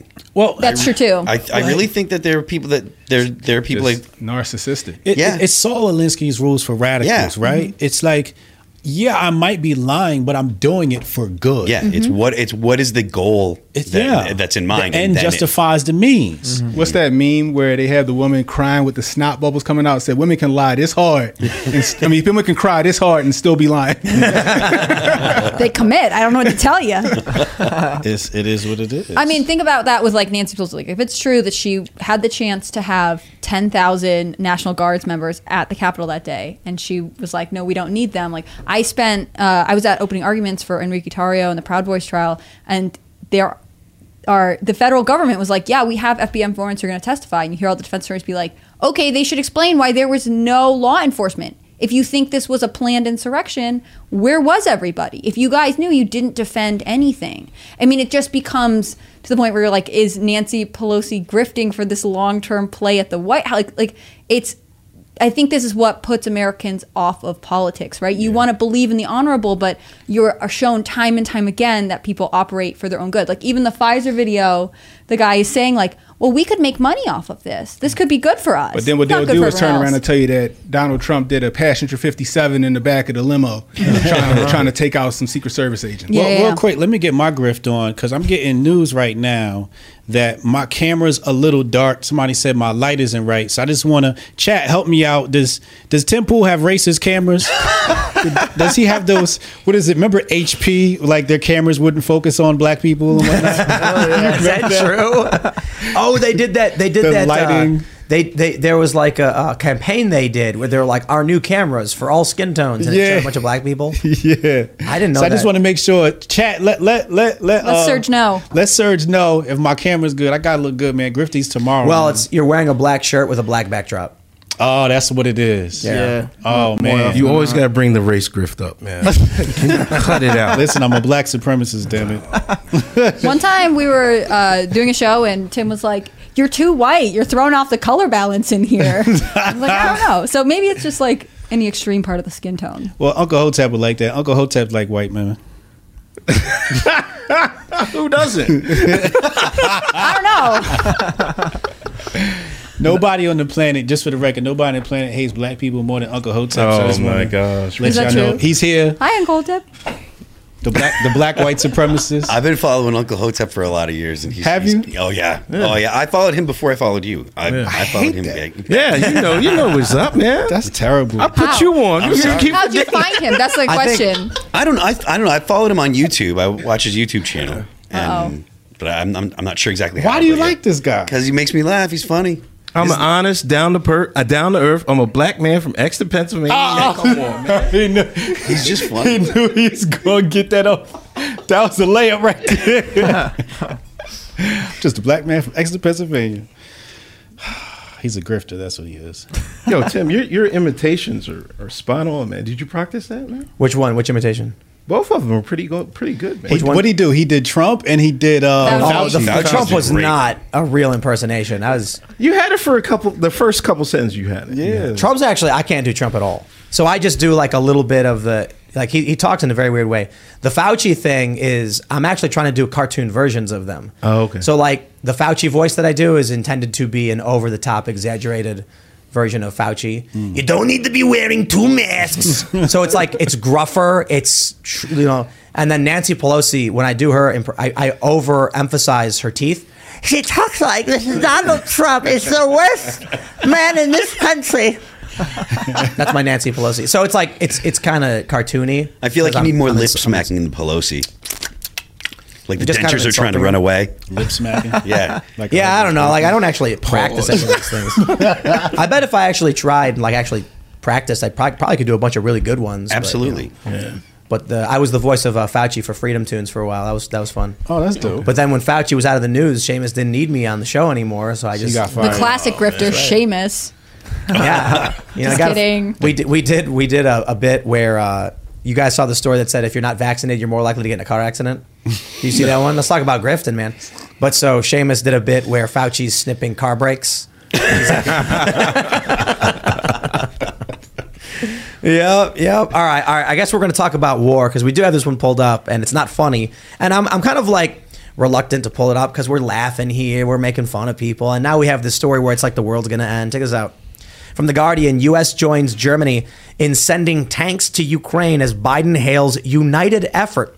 President lands unflagging commitment to Ukraine as officials approve 31 M1 Abrams tanks to add to Germany's 14 Leopard 2 A6s. Is this World War III? I mean, you don't got to call it World War III, but I mean, NATO is at war with Russia. This is not Ukraine. I mean, we are the ones. It's It- fair. It's fair to say it's escalation. I mean, I, it's-. I, I, I don't. I, I don't mean, e- Russia says it's World War Three, right? Definitely. They, they already used that term. They're they're already Well, their. TV personalities all over Russia are saying we're in World War Three already. One guy came out again. It's like the fifth time some TV personality has done it and said, "Fire the nukes already." Just start firing nukes. Mm. The the the fact that there's tanks being given to Ukraine that is going to be justification to the Russians to escalate. They're going to say the that NATO is escalating because it's Germany and the U.S. They're going to And look France. at it and France. They're going to look at it like an escalation, and they're going to do something. There will be some response. Every time we do anything that helps Ukraine, Russia takes that as an attack on them, and they use that as justification to do more things. So What- y'all- I, I don't know what their strategy. Are we really helping Ukraine by prolonging the war? Then I don't think so, but that's just me. It's a question of are we are we preventing Russia from taking more control of Ukraine? Does that is that help? I kind of think the U.S. I'll look at it this way: Ukraine is a border country with Russia. Right. The United States is on the other side of the planet, and the U.S. is sending weapons and agitating. Imagine if Russia was sending weapons to Mexico, Hmm. and then like cartels were attacking the southern border and trying to take stretches of the Rio Grande or something. Well, Russians are the black people of white people. what does that? What does that? What does that mean? You're laughing, What but a I'm- I don't even know what it means. Matt, Vladimir Putin's like, I got to talk to this guy. They're the out group. no, I mean, look, woke people say Slavic people are uh, are people of color. Yeah, well, So I, I guess mean, technically you're right. Like, even look at it from a resource perspective. You know, uh, Russia's the Africa of Europe. They're very mineral rich, right? Like oil, like you Very know, big. Yeah, very cold though. Yeah. So if you look at how Russia, uh, how Africa is treated, Russia's getting the Africa treatment. We got to go in, we got to colonize, we have to take your assets, and we have to divvy it up. It's just beautiful communism. You think we're going to go into Russia too? You think the U.S. goes into Russia? I well, when you when you say into Russia, right? It, it, it's it's first thing now we have to understand what colonizing. What you first do is you colonize the culture. And as we talked about before, you discredit the witness, so you discredit the current culture, you make Putin look bad, you make the culture, and then you attack the root of Russia, which is Orthodox Christianity. They're already attacking that. So Yeah. there's a cultural colonization that's happening. And if you can uproot that, everything else sort of falls into place. But Russia is definitely a target of some group of people on this planet, most of them running financial institutions. I believe because they're the same ones behind situations like FTX, right? Large financial institution pumping into Epstein. and then I ain't say that, you said that. Um but we saw the financial institutions that were involved in the FTX election Ukraine triangle. You see what I'm saying? But there's always been that sort of history between America and Russia. For example, when we talk about uh, the Civil War, the North had Russia as an ally. So there's always been that tie, right? Also, um, I mean, they had, they had they had Britain too, didn't they? no. Uh, that was uh, the South had uh, France and Britain against them. Against them, right? Right. The, the, oh, you said the North had Russia against them. Had Russia with them. With them, Yeah. but but then France and, uh, and the UK were with the North as well. South. With the Lucky Land slots, you can get lucky just about anywhere. This is your captain speaking. Uh, we've got clear runway and the weather's fine, but we're just going to circle up here a while and uh, get lucky. No, no, nothing like that. It's just these cash prizes add up quick. So I suggest you sit back, keep your tray table upright, and start getting lucky. Play for free at LuckyLandSlots.com. Are you feeling lucky? No purchase necessary. Void where prohibited by law. 18 plus terms and conditions apply. See website for details. The the, the, the, the UK and, the, and France were with the South. Correct. Okay. Well, they were like they were like playing both sides, right? Trying to see who came Well, on top. absolutely. Yeah, yeah, yeah. They were Yeah. selling They were stuff. I grifting, think. I think actually, yeah, I think the South was trying to sell cotton to the UK. Mm-hmm. Correct. Yeah, yeah, yeah. that's So right. there was some of that, and Russia comes in and, and plays this role as, hey, we're going to be the great equalizer of some sort, Mhm. and that's how we get the whole exchange of Alaska because they own Oh, that, and that's how that thing happens, right? Right, correct. But you got to remember, Russia was a world superpower under uh, Nicholas, right? That was before the Russian Revolution came about. And who financed the Russian Revolution? I can't say on here, but everybody knows who did that, right? So you see this tie of money behind all these things. Real quick, this is from my book, The Patriot Report, Unmasking the Conspiracy of Money and War, available now on Amazon and HotepJesus.com.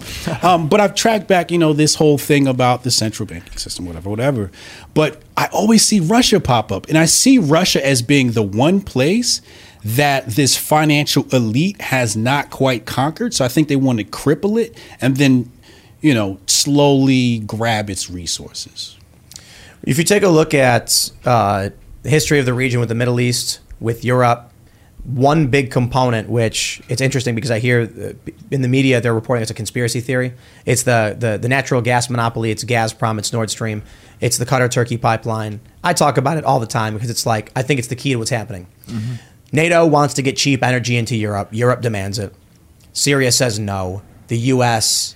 is is is very fortunate that Syria then goes into civil war, and of course we oppose the Assad regime, who said outright we will not let you build the Qatar Turkey pipeline, and uh, conveniently wanted to build an alternate pipeline that would do the same thing, strengthening Russia's uh, energy monopoly in Europe. And then all of a sudden you get Burisma with Joe Biden, former CIA director, and these interests working for an energy company in Ukraine. Nord Stream 2 blows up. You just smashed a stink bug, did you? Yeah, he You're going to regret that. yeah, absolutely. It's going to Oh, yeah. smell real bad now.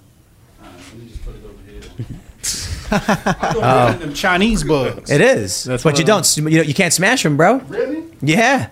It's gonna be like ammonia here in a minute. Yeah, it's it smell yeah, it smells like ammonia, is that what it is? I it said like ammo- oh, we just read something today that smells like cilantro. It doesn't smell like cilantro. No, it's it's gonna smell real bad though. Yeah. Yeah, It's they like released ammonia. this oil. Oh yeah, Like- it might That's be why they're good for called you. stink bugs, man. Yeah, they're called Yeah. stink bugs. Oh, that's what they call those. That's Yeah. stink I bugs. call it the Chinese bugs. They are Chinese bugs. Right. Yeah, they came over here in the 70s or whatever, and they're you can't get rid of them. Right. Yeah. Yeah, we oh, called. no, we called actually, uh, we looked it up. It's 1996. When they said it oh, was. 96. Well, Yeah. You, uh, we called the exterminator. Spraying does nothing Yeah. because in China they have wasps that eat them, but you don't have wasps. Here, Mm-hmm. Yeah, right? there's no Yeah. natural predator. Yeah. Yeah. Correct. Anyway, we're talking Anyway. about we're talking about Nord Stream two. Then Nord Stream two blows up, Yeah. and then Russia. You know, they blame Russia for blowing up their own pipeline, and it's like Yeah, Putin did it. Yeah, so it so it, it the, the the whole thing is it's interesting because the argument made about why the EU needs to exist is to compete with China. That's what they say. They say they want to create a powerful economic bloc that can compete with China because China's growing so rapidly. Hmm. I call BS on that. Joe Biden was involved in selling natural gas from Louisiana to China with Hunter Biden. That was just revealed in the Hunter Biden laptop story. Exclusive hmm. emails released. Daily Mail covered the story. Joe Biden, there's an email saying, I've organized a meeting for Joe and Hunter to do the sale, and it was natural gas from Louisiana to China. Why are we selling energy to China?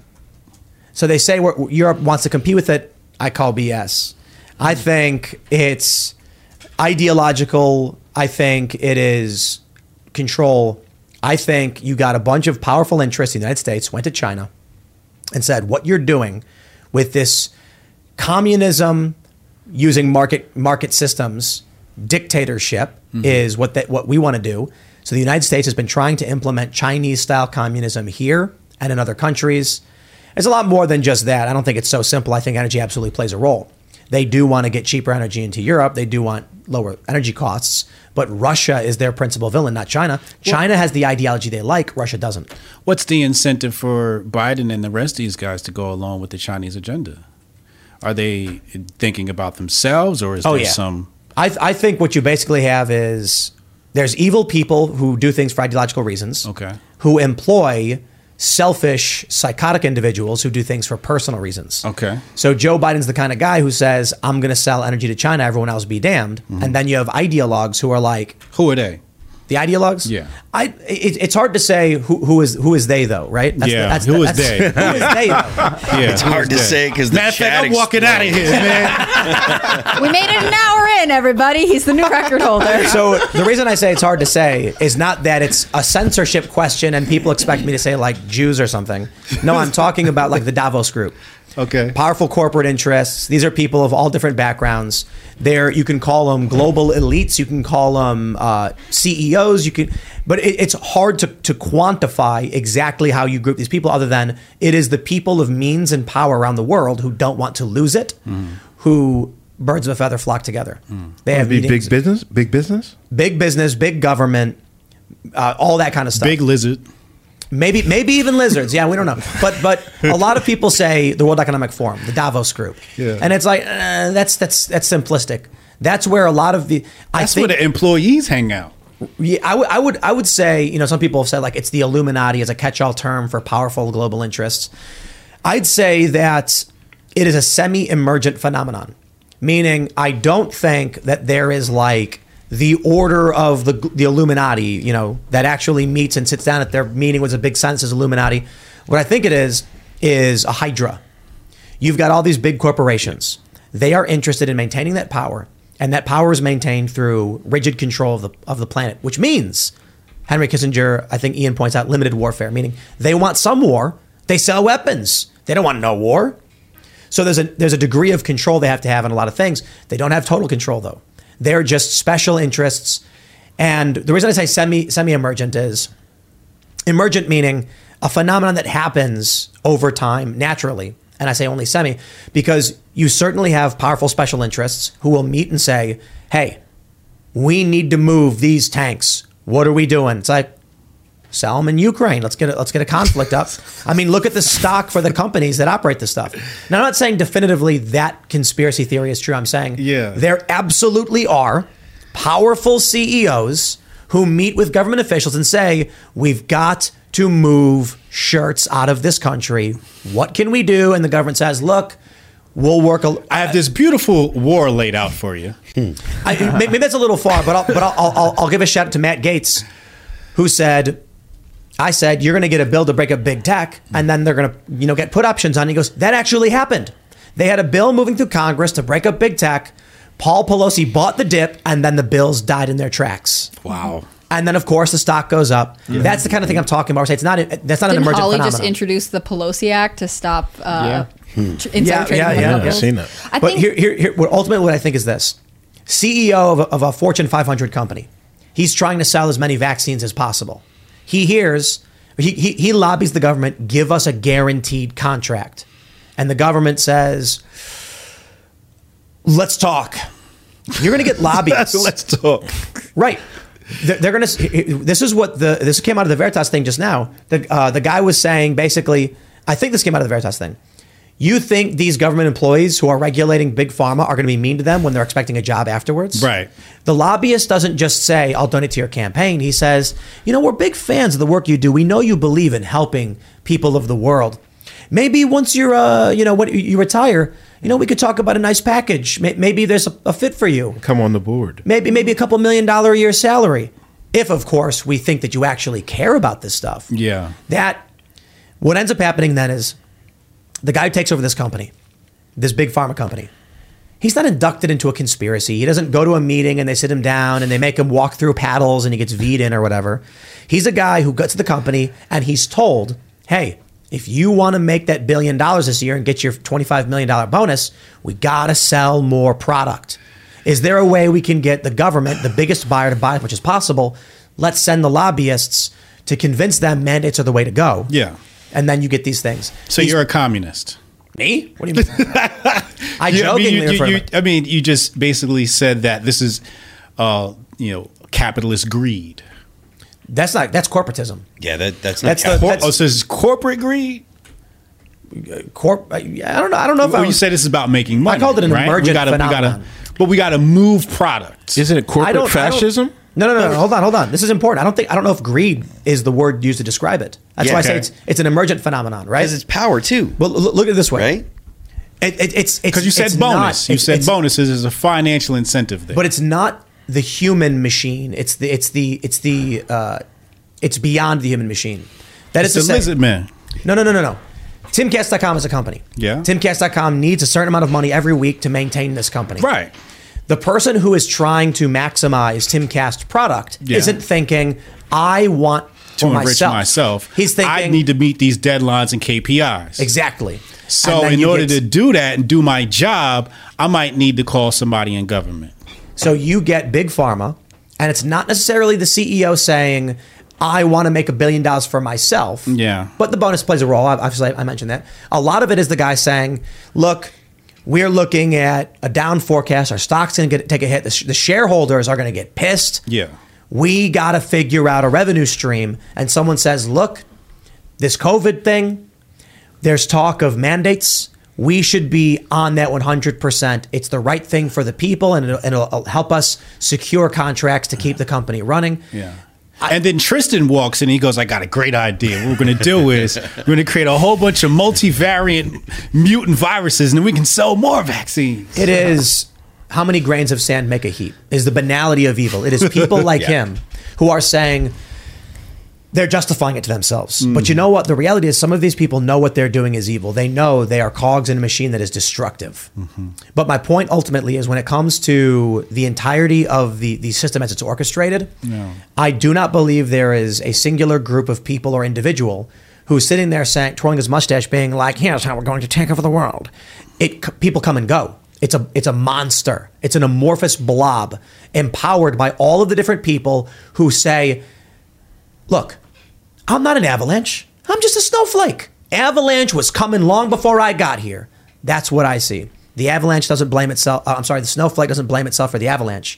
But each and every time some global leader or some powerful executive joins in these meetings and they say, two, uh, two things happen the ideological pressure and the economic pressure. Hmm. One, how do I meet my deadlines to make sure my company doesn't fail because the shareholders, the employees are counting on me? Government mandated contracts. Two is the ideological pressure. Hmm. You ever hear that story? So let me ask you a question. Look, real, real quick. Let me just. Sorry, I- I'll finish this point. You ever hear that that story they did where they put a bunch of chips in a, chimps in a room? They put a ladder in the middle of the room with fruit on top. Chimp walks over. There's five chimps. Climbs the ladder. Fire hose comes out. Sprays them. All the chimps get sprayed down. Ah! Chimp climbs, tries to climb the ladder again. Boom! They all get sprayed down. They learn. Stay the away from that ladder. They take one chimp out. They put one chimp in. New chimp is looking around like, what am I doing in here? Walks over to the ladder. The other chimps run up, grab him, and throw him down and start beating him up because he's going to get us sprayed. Right. One by one, they replace all the old chimps. Now they got five chimps who have never been sprayed with the fire hose. Any one of them goes near that ladder, they get beat up. Why? That's the way we do things. Yeah. That's, a th- I think, a large component of the ideological capture that happens with people at the top. So you're saying that there's this corporate fascism thing phenomenon that you mentioned, right? And I don't want to dispute that. But who killed JFK? no. Uncle Hotep? Tu- Tucker Tucker just said it was Charlie. He said it was the CIA. That's what didn't he? Tucker said. That's what Tucker Charlie, said? Charlie. Wow. He then went on to say, Honest. did, didn't he say that they went after Nixon too because he was trying to figure out who killed JFK? Tucker's been going off. Yeah. Well, yeah, I think he knew there was something in the files or something like that. So how does all that tie in, right? If we got the corporate thing happening, Tim Pool's phenomenon, why is the CIA and all these other groups involved and are they part of that corporate thing or are these It's not just two- corporate; it's government power. So here's what happens: Why does the CIA get formed? It's it's my my fear is that people ascribe to conspiracy that which is an emergent human phenomenon, which is dangerous that we need to recognize. The co- power power uh, coalesces. So you get. You know the FBI. I think uh, what did- what did the FBI start as? I forgot. I, I did this whole thing researching it. Before was the FBI, it was called something else. Right. Look at what it is today. Yeah. Right. I mean, people don't start these things intending them for, for intending for them to become monsters. Yeah. But they do. So you think there's pos- people like Strzok maybe in position of power who are abusing this power? Absolutely. Okay. If you look I, at it I like think what, what, I, what I mean to say is there are people there. There there's we'll call it the the the, the superliminal, the liminal, and the subliminal. Mm-hmm. You know, as the Simpsons joke reference, there are people who know they're bad people and want power, Mm-hmm. but I think that's not, there's not that many of them. There's a lot, and you don't need that many in positions of power to get an evil group of people destroying the world. You then have people who know that what they're doing is kind of bad, but they think I'm more powerful here for good, Yeah. even though. So I remember hearing about like the CEO of Shell or something telling activists, I want to save the world too. I'm more effective as the CEO in doing good. So they recognize in their own mind, yeah, bad things are happening because of what I do, but I'm trying. And then you have the people who are totally oblivious, Right. who are like, everybody get on the freight freight car. I got no idea why you're going there or where you're going there, but I'm going to make sure you do. Yeah. And they're contributing to that evil. Oh, that's crazy. That's absolutely insane, bro. So, I'm trying to put all this pieces together. You don't think that there's a, a board table uh, of Illuminati that are making decisions behind the scenes? The, the answer to that question is. Do you think they got a group chat and they say, "Hey, what are we gonna do now?" They're on top No, no, no, but hold on, hold on. The answer to that is half yes. Okay. Of course, there's a board meeting where powerful rich people hmm. are meeting up. But there's no induction, there's no name. You know how they always throw out the name like Rockefellers. and Yeah, yeah, of course, of course. Rothschild. But that just means rich people and wealthy families, and those rich families have changed. You now have Jeff Bezos, who owns the Washington Post. He wants to sell it. So is he actually. Illumin- an Illuminati? If you're if you're saying Illuminati as in a nebulous idea of the powerful elites who control the planet, Yeah. yes, absolutely. Oh, Jeff Bezos is Illuminati. Okay. what about Elon Musk? I would say yes. So okay, so we have Bill Gates. I think we could throw him in there. Oh, absolutely. Okay, Bezos is Zuckerberg in there. Yes. Yeah, yeah, yeah. What about Jack Dorsey? Jack Dorsey, I'd say yes, absolutely. Really, even after? But but you got to understand, there's not a membership list. If Right. we're using Illuminati as a vague term to represent the most powerful people in the world Okay. who meet with each other and decide how to move their chessboard pieces, of course all these people are playing the game. Are there good guys and bad guys? Yes. Yes. Elon Musk is in an interesting position. Is he a good guy or a bad guy? That's tough to say. He's got factories in China. He's defended China. He's posted good things about the Chinese Communist Party. But in the United States, he says good things about freedom. He pushes back. He, uh, you know, on, on the establishment, he calls out Democrats. So a lot of people in the U.S. are cheering free speech, free speech, yay.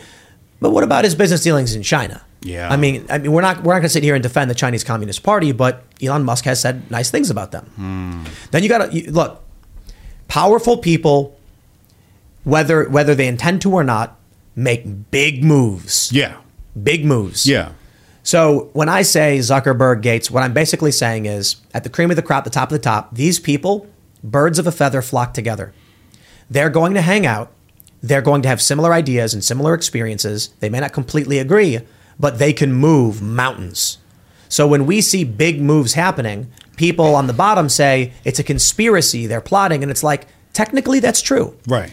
Wealthy, powerful, and uh, corporate and government elites are meeting together, are planning things together, but it's not like they wear dark robes and draw pentagrams on the ground and then paddle each other to, to, to induct them into this Illuminati. While, while they're making the decisions, that kind of party happens after the decisions are made. And don't get me wrong, there there are those weird parties that Yeah, happen. that's what I mean. It's- what I'm saying is there may be groups that go to like Bohemian Grove do that weird Moloch stuff, Yeah. which I'm sure you've heard of. But the people, the Davos group, people, things like that. I know people who have gone to the World Economic Forum. Mm. They do not regularly go to board meetings. They go once a year to hear what other people have to say, Yeah. Mm-hmm. share their ideas. But if you get 2,000 corporate elites and government elites, Mm-hmm. and they all start sharing their ideas together, it starts to starts to come together. Their their cycles start to synchronize. if you know what I mean. You know who? you know who some people say is an Illuminati? Who? Tim Pool. In the Illuminati. Yeah, they say you're part of this group of of evil decision makers. Are you in the Illuminati, Tim Pool? I am I'm putting you on the spot no. right now. No, no, uh, I'm not. I guess unfortunately. I was gonna say, I thought I was about to ask you. Well, can I get in? No, no. Uh, interesting things happening with Uh-huh. the decentralization of power and media and resources. So now you're ending up with companies that probably, much to the chagrin of these uh, uh, powerful elites who want to control things, Mm-hmm. you're getting people like us who are finding ways to navigate through the cracks and build power that is very hard for them to deal with. so you're building like an alt Illuminati. Yeah, well, no, but maybe we should. I did say this on the show before. I was like, can't we do the opposite? Can't we have like a group of activists come together for meritocracy, liberty, personal freedom, personal responsibility, and then start like making books and giving them to schools and doing stuff like that? You know what I mean? Well, Hotep Nation, that's what we're involved with, homeschooling. Well, I believe in homeschooling, but I'm saying Yeah. make the Hotep book and get it in get it in schools, You're talking about counter propaganda. or just literally propaganda. Counter Freedom, revolutionary freedom activities. propaganda. Yeah. I You- like that idea. You guys make the books, go to schools, and then tell the schools like you're not racist, are you? You're not. Okay, then put our book in your curriculum, and the Well- book will be like freedom, liberty, personal responsibility. Well, Uncle Hotep, what would you put in a book if we were to put a book out and say this is the most important thing we want to tell people or teach children? You know, especially with CRT, drag story time right now. What would you put in a book? What would I put in a book? Yeah, like what would be, you know, the one thing you think children need to With the Lucky Land slots, you can get lucky just about anywhere. This is your captain speaking. Uh, we've got clear runway and the weather's fine, but we're just going to circle up here a while and uh, get lucky. No, no, nothing like that. It's just these cash prizes add up quick. So I suggest you sit back, keep your tray table upright, and start getting lucky. Play for free at LuckyLandSlots.com. Are you feeling lucky? No purchase necessary. Void where prohibited by law. 18 plus terms and conditions apply. See website for details. need to be taught to because i look at it as like counter marxism right because that's really what's counter revolutionary yes yeah uh-huh. absolutely you're now you're talking my language yeah You know what they need to put in it? The Grifter Hall of Fame. Hotep Jesus, number one. There it. Tomorrow. Right there. Thegrifties.com. Greatest right? grifter of all time. vote for me grifties.com Do you nominate yourself? You're like, I have to be on this list. Yeah That's awesome. I I'm in the comment. site. I got access. Of course, I nominated myself. I'm trying to win. I think I just got passed by. um Dan, can you pull it up? Grifties.com. Can you pull up who's winning right now? I can. Pull that up and What is it, tell us. thegrifties.com? Yeah, grifties.com. G R I F T I E S. No, uh, take out the. It's just Grifties. Oh, it's no the. No, the. Yeah. Put put that up there. Let's see who's winning right now. Eliza Blue. No, that's the newest. Oh, that's the newest nominee. Okay.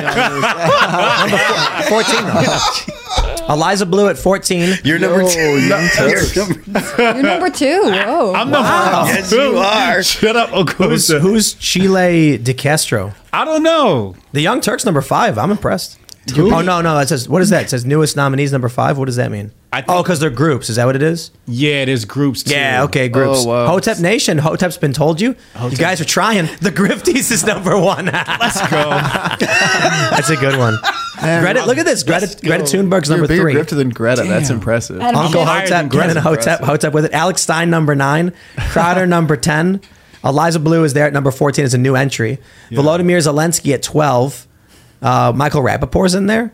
Gruesome news. Look at that. All right, all right. Unk shades. Wow. I was on there at one point. I was pretty high up there, but I guess I got knocked off. You got to nominate Tim Pool. Nominate Tim Pool right now on grifties.com. I don't know if I deserve it to be honest. Absolutely. Absolutely, you do. You deserve it because I'm able to grift off of you. You are the grift god. You make grifting capable or, or possible for a lot of people. Well, you know. You've got to be acknowledged for your contribution. The grift to amplification. Grift culture. The grift economy. Maybe next year I might be able to make it. I, I, I do think I got to be honest. I don't know if you should be number two. Why? I should be number one, right? No, I don't know if you should be on the list at all. Why? Because I think making the grifties and talking about it is not grifting. I think it's the griftiest thing in the world to re- to win the grifties when you made it. that you made for yourself. That's actually a good point. Wait, wait. Make that You- point again. You, you made. made- You said I shouldn't because what? because you made this thing, but actually That's the a fact good that thing. you're Yeah. tring Yeah. to win your own thing is the griftiest thing. that's- Is Yeah. you're That's the best. Normally, you recuse yourself because Yeah. it's your Oh, competition. yeah. But in this case, All right, you we're have gonna- to be in it. We're gonna go to super chats. If you haven't already, would you kindly smash that like button, subscribe to this channel, share the show with your friends, become a member over at timcast.com because we're gonna have that members only show coming up for you in about an hour, uh, hour and a half or so. It goes, it goes up around 11 p.m. And uh, generally, we just appreciate your support, your membership at timcast.com. Makes all of this operate, helps us work. Smash that like button and let, let's uh, let's see what you got. Smokey Joe says, speaking of body doubles, Christine Collins' boy went missing in 1928. LAPD returned a boy that wasn't hers, then told her to try the boy out and had her institutionalized when she refused the boy. Yo, what? Yeah. Wow. I've heard that story before. Yo, that's crazy. Wild. Cassius Cam says, Hotep or die. Tim, hit me up if you need an intro. Uh, intro. They're here. They're sitting right next to me. Let's do it. Did you mean like an intro to the show? Yeah, he, he makes music. Cassius makes music. Yeah. We should have a theme Oh, song. right on. Yeah. All right, let's see what we got here. What is this? Shout out uh, to Cassius Cam. He makes the he Ty- made the intro to Hotep's been told you. Oh, okay, right on. Yeah. Tyler Bratton says, I have a suspicion that this guy is a whistleblower. The way he said, don't tell anybody, made it seem like he knows he's being recorded. I could be wrong, but nonetheless, thank you, Project Veritas. Man, uh, this is a crazy story from Veritas. Internet breaking, top level. This is gonna this is gonna lead to some stuff. I'll just put it that way. Yeah. All right. Athol Ironwork says, free the quartering. Eliza Blue is grifting off of real victims. Sad and disgusting. Yeah, Jeremy is uh, currently suspended from Twitter, as is Brittany Venti. And uh, I don't know too much about it other than they, they posted, do you guys know about what happened? They posted a, a photo, a, a still from a video or something, or the video, and then they got reported and taken down. Yeah, I don't know too much of the details. My But- understanding is they posted the video of Eliza and and from back in the day when she'd made some kind of it wasn't she wasn't nude or anything, but it, she was fairly scantily clad and Jeremy, so, uh, Jeremy was supposed to be on the show. I found out yesterday that he was not coming on the show, and what had happened was he was confirmed for the show initially, but then it was like something happened because I, I was talking to him directly, and he was like, "I'll come out, you know, this Wednesday," and we're like, "Yes," and this was like a month or two ago, and then he was like, "Hey, I can't actually make it out. Let's schedule an actually in advance." So we scheduled for the end of the month. And then Jeremy never got back to Cassandra, who does booking, with any of the travel information. And she tried to reach out to him. I guess Jeremy said he flaked and he apologizes and that he just didn't get back in time. We book things pretty far in advance. So after a few emails, Cassandra didn't hear back. She was like, hey, if we don't hear back from you, we're going to have to book somebody else. And then we ended up booking somebody else. But uh, Jeremy's welcome to come here anytime he wants. I told him, bro, you, you got to come out here. We're supposed to talk coffee, man. But uh, open invite. Obviously, we're, we're, we're booked up. Um, we, we book up decently far in advance, like a month and a half or so. So it kind of sucks that we couldn't get Jeremy out. But uh, anytime Jeremy wants to come on, we'll, we'll, we'll try and figure out how to make it work. We do get cancellations sometimes, so Eliza Blue um, hosted. Uh, she presented an award at the Grifties. I think twenty the, the first one, if I'm not Oh, mistaken. okay, right. Yeah, yeah. Well, she might win one this time.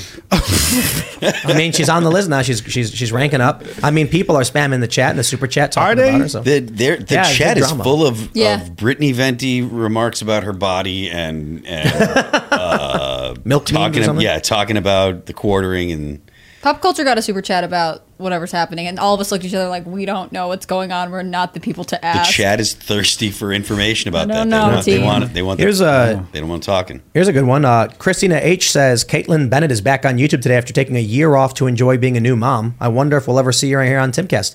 Oh, that's for Gun Girl. That's Gun, Girl. oh I'm- yeah. I'm- I'm. Whatever happened to her? She, took a year off to be a mom, I guess. Oh, that's beautiful. Absolutely. Oh wow. I like guns. She should come as long as she brings her baby. Like, I, Yeah. I want to see the baby. You know what I Okay. mean? That a baby got Maybe. guns? Probably. Yeah, hopefully, hopefully. It's like you, you get your baby you, when you're if born. I get to hold her baby, she can come. you get a baby gun, Ask and then when you're old enough, they're like, "This is your baby gun," and you open it And then you you're get that like, video of that toddler that made everyone. Actually, think Cannon, about you know about the 22 cricket, right? Oh, I know about the 22. He no, no, no, but hold on. Think about this. Think about this. Is, this is a nice little tradition. You get a a model from the year that you, the kid was born. It's their baby gun, and then when they're old enough, it's you know bequeathed to them. Oh. And then it's like, because think about this, it'll be 20 years later 18 years later, or maybe 16, depending on the laws with parental supervision, and you've got a 16 year old, it's an old school, you know, older model, and then you're like, as you're you're an adult, it's your like signature Weapon. Yeah. Yeah, I like Uh, that. yeah, it's cool. Yeah, maybe I'll do that. That's, that's Like, we're not literally going to hand the baby a gun. Mm. Of course, Media Matters will write that we are, but we're not. what we'll have is it'll be like locked in a shelf, and we'll be like, when you're old enough, this is, you know, a 2024 model, you know, 1911, whatever, manufactured by Springfield. I've heard of parents like buying like a bottle of wine that was like produced the year their their, like, their kid is born, and then like when They they're gave old the baby enough, wine. like- yeah, definitely. No, I'm just kidding. uh, these parents are crazy. No, they'll save it to like you know their 18 or 21st birthday or okay. like whatever. Yeah, you know. it, it's it's aged as old as yeah, you it's are. like, and hopefully it's not terrible. Wouldn't it I like that.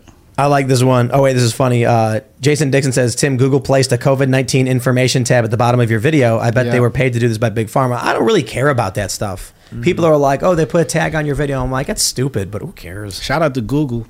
Yeah. Here we go. Coldy Lock says, "Hey Tim, you talk about mandating gun ownership as a joke. Look up gun uh, gun law passed in 1792, never repealed. It mandates 18 to 45 year olds purchase military style guns so they can be called upon for the militia. so my my bit was like, we should mandate gun ownership, but not in the sense that we literally do. We propose bills." Forcing Democrats to negotiate down to people are allowed to have guns. Oh, You see what I mean? okay. Yeah. So we go to Congress and we say mandatory, mandatory gun ownership. If you don't have a gun, you're in violation of the law. And they're going to be like, that's crazy. Let's settle on anybody can buy a gun, but you don't have to have it. Fine. We'll repeal the NFA. Okay. That's some 5D chess you're thinking right You want to know what's funny? You want to know what's funny? Children have a right to keep and bear arms. Really? Yes. And you you see, the, the, the issue that we're dealing with is that culture supersedes the law. And because we as a culture have decided children should not have guns, maybe because the power of guns, the danger of guns has, has exponentially gone up, we've now decided they can't. But hold on. Kids back in the day when the Second Amendment was written would be handed a musket to do to hunt. I went to Oh, yeah. I went to um and there are certain laws where they're like at 12 years old you're allowed to wield a certain weapon as long as your parents are around. But I went to uh, I think it was uh, uh, Stonewall Jackson's house, a house he used. In the kitchen, this is amazing. They have a they have a, a smooth bore musket, 1828 or whatever. You know why? Ready to go. Because while they're cooking dinner, they'd open the back door, somebody would grab the musket and wait, blast a critter, and then walk out, grab the critter, and throw it in the stew. No joke. And I was like, was "What's the gun for?" And they're like, "Oh, it's they open the door and just shoot something and eat it." It's the dinner gun. It's the dinner gun, and that th- they, they, I would love it. they would have young kids using muskets. Granted, a, a, a, a smooth bore muzzle loaded musket, very very different from a semi automatic Glock 17 or something. so I understand that. Yeah, but we, But, We but, call, that, we call that we call that the supper semi. but understand this: just because technology changed doesn't mean our rights did. Yeah. Okay. So if people have a problem with this and disagree, it has to be amended. We as a people have to codify that we recognize the evolution of technology changes things. But understand this too. It is not controversial to say the First Amendment applies to children. That's a fact. So why wouldn't the second? What changed? Nothing in the law did. Statutorily, they just passed laws saying kids can't have guns anymore. Mm-hmm. But how do you supersede the Constitution in that way? For that, for that matter, how did they pass the NFA? The National Firearms Act literally does nothing but infringe our right to keep and bear arms. I mean, with the First Amendment, like anyone from the beginning of time, from the day they be, are born in America, they're guaranteed free speech. But we know that there's enough legal precedent set where, like, if you're in a public school newsroom, like you're working for your school paper, like the school is allowed to restrict your freedom of speech. It's allowed to restrict your freedom of press. There are legal precedents set up over time that School, like, yes, but a child can walk outside and say what they want to say. Their free speech is protected. Sure, but this becomes an issue with social media, right? You'll have a kid post something, kid they'll get in trouble at school. Are they? Right. And this is like as you're saying, like as technology progresses, we're continuing to battle over the thing. Technically, they have free speech, but we are in a state where we want to restrict and limit. the greater this. point that Tim's making that that is that we have neglected to adjust laws to reflect the way that society desires the Right. laws to be. What and the reason they the reason is because changing those laws is hard. Right. It's hard to change So what I'm saying is that they're doing it through the court system. Yeah, and it's- like it- they don't need to go to the legislature and repeal a law. They just need to have a court case that says this is legal precedent. Yes, and that and that is something that we But that's you- called activist judges, and that's something that we should should do our best to avoid. You can't have a judge be like, "Well, the Constitution doesn't matter." Yeah, you don't, you don't want to let you don't want to allow judges to legislate from the bench. That's a terrible idea. Mm-hmm. Awful. That dilutes the, the, the power of the of the the legislature f- further than it already is. Let's read this one from Jeremiah Dobler. He says, regarding dudes admitting crimes to Project Veritas, they don't believe what they're doing is wrong. Yes. I will counter that. Not true. The guy, as I'm told, physically attacked the Veritas crew. And I think it's because he knows what he's doing is wrong, which is why he said, Don't we don't want to tell the public this. Don't tell anyone I told you. He knows what he's doing is wrong. But some some of these guys don't. Some of them. They think they're them. good guys. Yeah, some You of know. them definitely. Yeah. Raymond G. Stanley Jr. says these narcissist freaks always out themselves thinking that they're bragging about how evil they are, hoping they'll score after the date. I guess, you know, they, like women write letters to serial killers, man. Yeah. Maybe that's what these guys are thinking. Like, I'm not at that level, but I can be evil.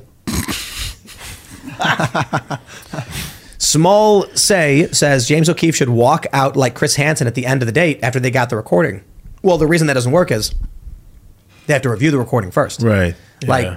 like we were talking about, what if some chick goes on a date with a Twitter employee, and I bet it's happened, and he's and they're like, so what do you do at Twitter? I'm a moderator, and uh, what what do you do? Do you ban like I heard like people ban conservatives? I don't know about all that, but you know what me and my friends are doing tomorrow? We're gonna go see Harry Potter, big marathon. We're gonna start by watching the first movie all the way to the eighth movie. Do you want to come? Yeah. No, I'm interested in your job. oh well, I don't really care about that. I'm a 11th level wizard in my Harry Potter club. She's I want to see like that I video. have a desert in my panties. She's like, oh, that's Got what I get paid for. but just just imagine the Veritas B sides. I bet it's hilarious. Not only that, I bet James O'Keefe has actually uncovered things that are probably not in the public interest, but kind of. Mm. You know, like a guy saying something like, "Oh, my job at Twitter is to shovel like." You know the crap off the floor in the bathrooms because the employees there are filthy and don't use the toilet, and it's like James is thinking like, I don't know if this is newsworthy. It's just kind of gross, but then kind of like we want to know these weird things that happen at these companies. It's we kind of kind of newsworthy. You know who who uh, O'Keefe should hire? Who has a lot of experience with filming people undercover? Stephen Crowder. I'm playing, Steve. It's just a joke, man. I just had to get that one off, man. I'm just playing, man. Call me. I love to do a show on your channel, man. I just play, man. I just play. Daily Wire, I love y'all too, man. No shots, no shots, no shots. T Rex Pet Shop says Project Veritas was savage when he got in the face of that New York Times reporter. Stop supporting woke pet stores like Chewy and Amazon. Support freedom loving T Rex Pet Shop. I'm writing that down right now, and I will. but uh, my question is, do they have the uh, kidney medicine? Oh, true. Yeah, Bocus is on a special uh, kidney medicine. will he Food- still kidney need it diet. after the stem cells? Well, we don't know if the stem cells are going to work. Yeah. But if they So- did work, would he still need the other medication? I got a Yeah, kidney no, probably for not. him. Holla at me. I got a kidney for him. No, the man. problem I is give mine to he's the got a cat, bad man. heart, so we, he can't get. I, I asked him about a kidney transplant, and they Uh-huh. said his heart's no good. Oh damn. He wouldn't Yeah, survive so the what- surgery. so here's what I. I Has we- he ever we- visited Pfizer? No. but uh, the, the the look, he's a gutter cat, right? He was a rescue. Yeah. Okay. And so it probably happened as his mom ate garbage Mhm. and then got knocked up by another cat that ate garbage. Yeah. And then gestated a cat by eating Oh, garbage. this is from birth. He's had this problem. So Mm. we didn't know this, but he was a rescue. We got uh, we got him when he was relatively young. I think maybe six months to a, a, a- eight months or whatever. Mm-hmm. And then all of a sudden, he's about four years old now. I think he starts slowing down. He's not jumping and playing anymore. Oh, okay. He's getting skinnier. And then one day he just slumped over, and we were like, something's wrong.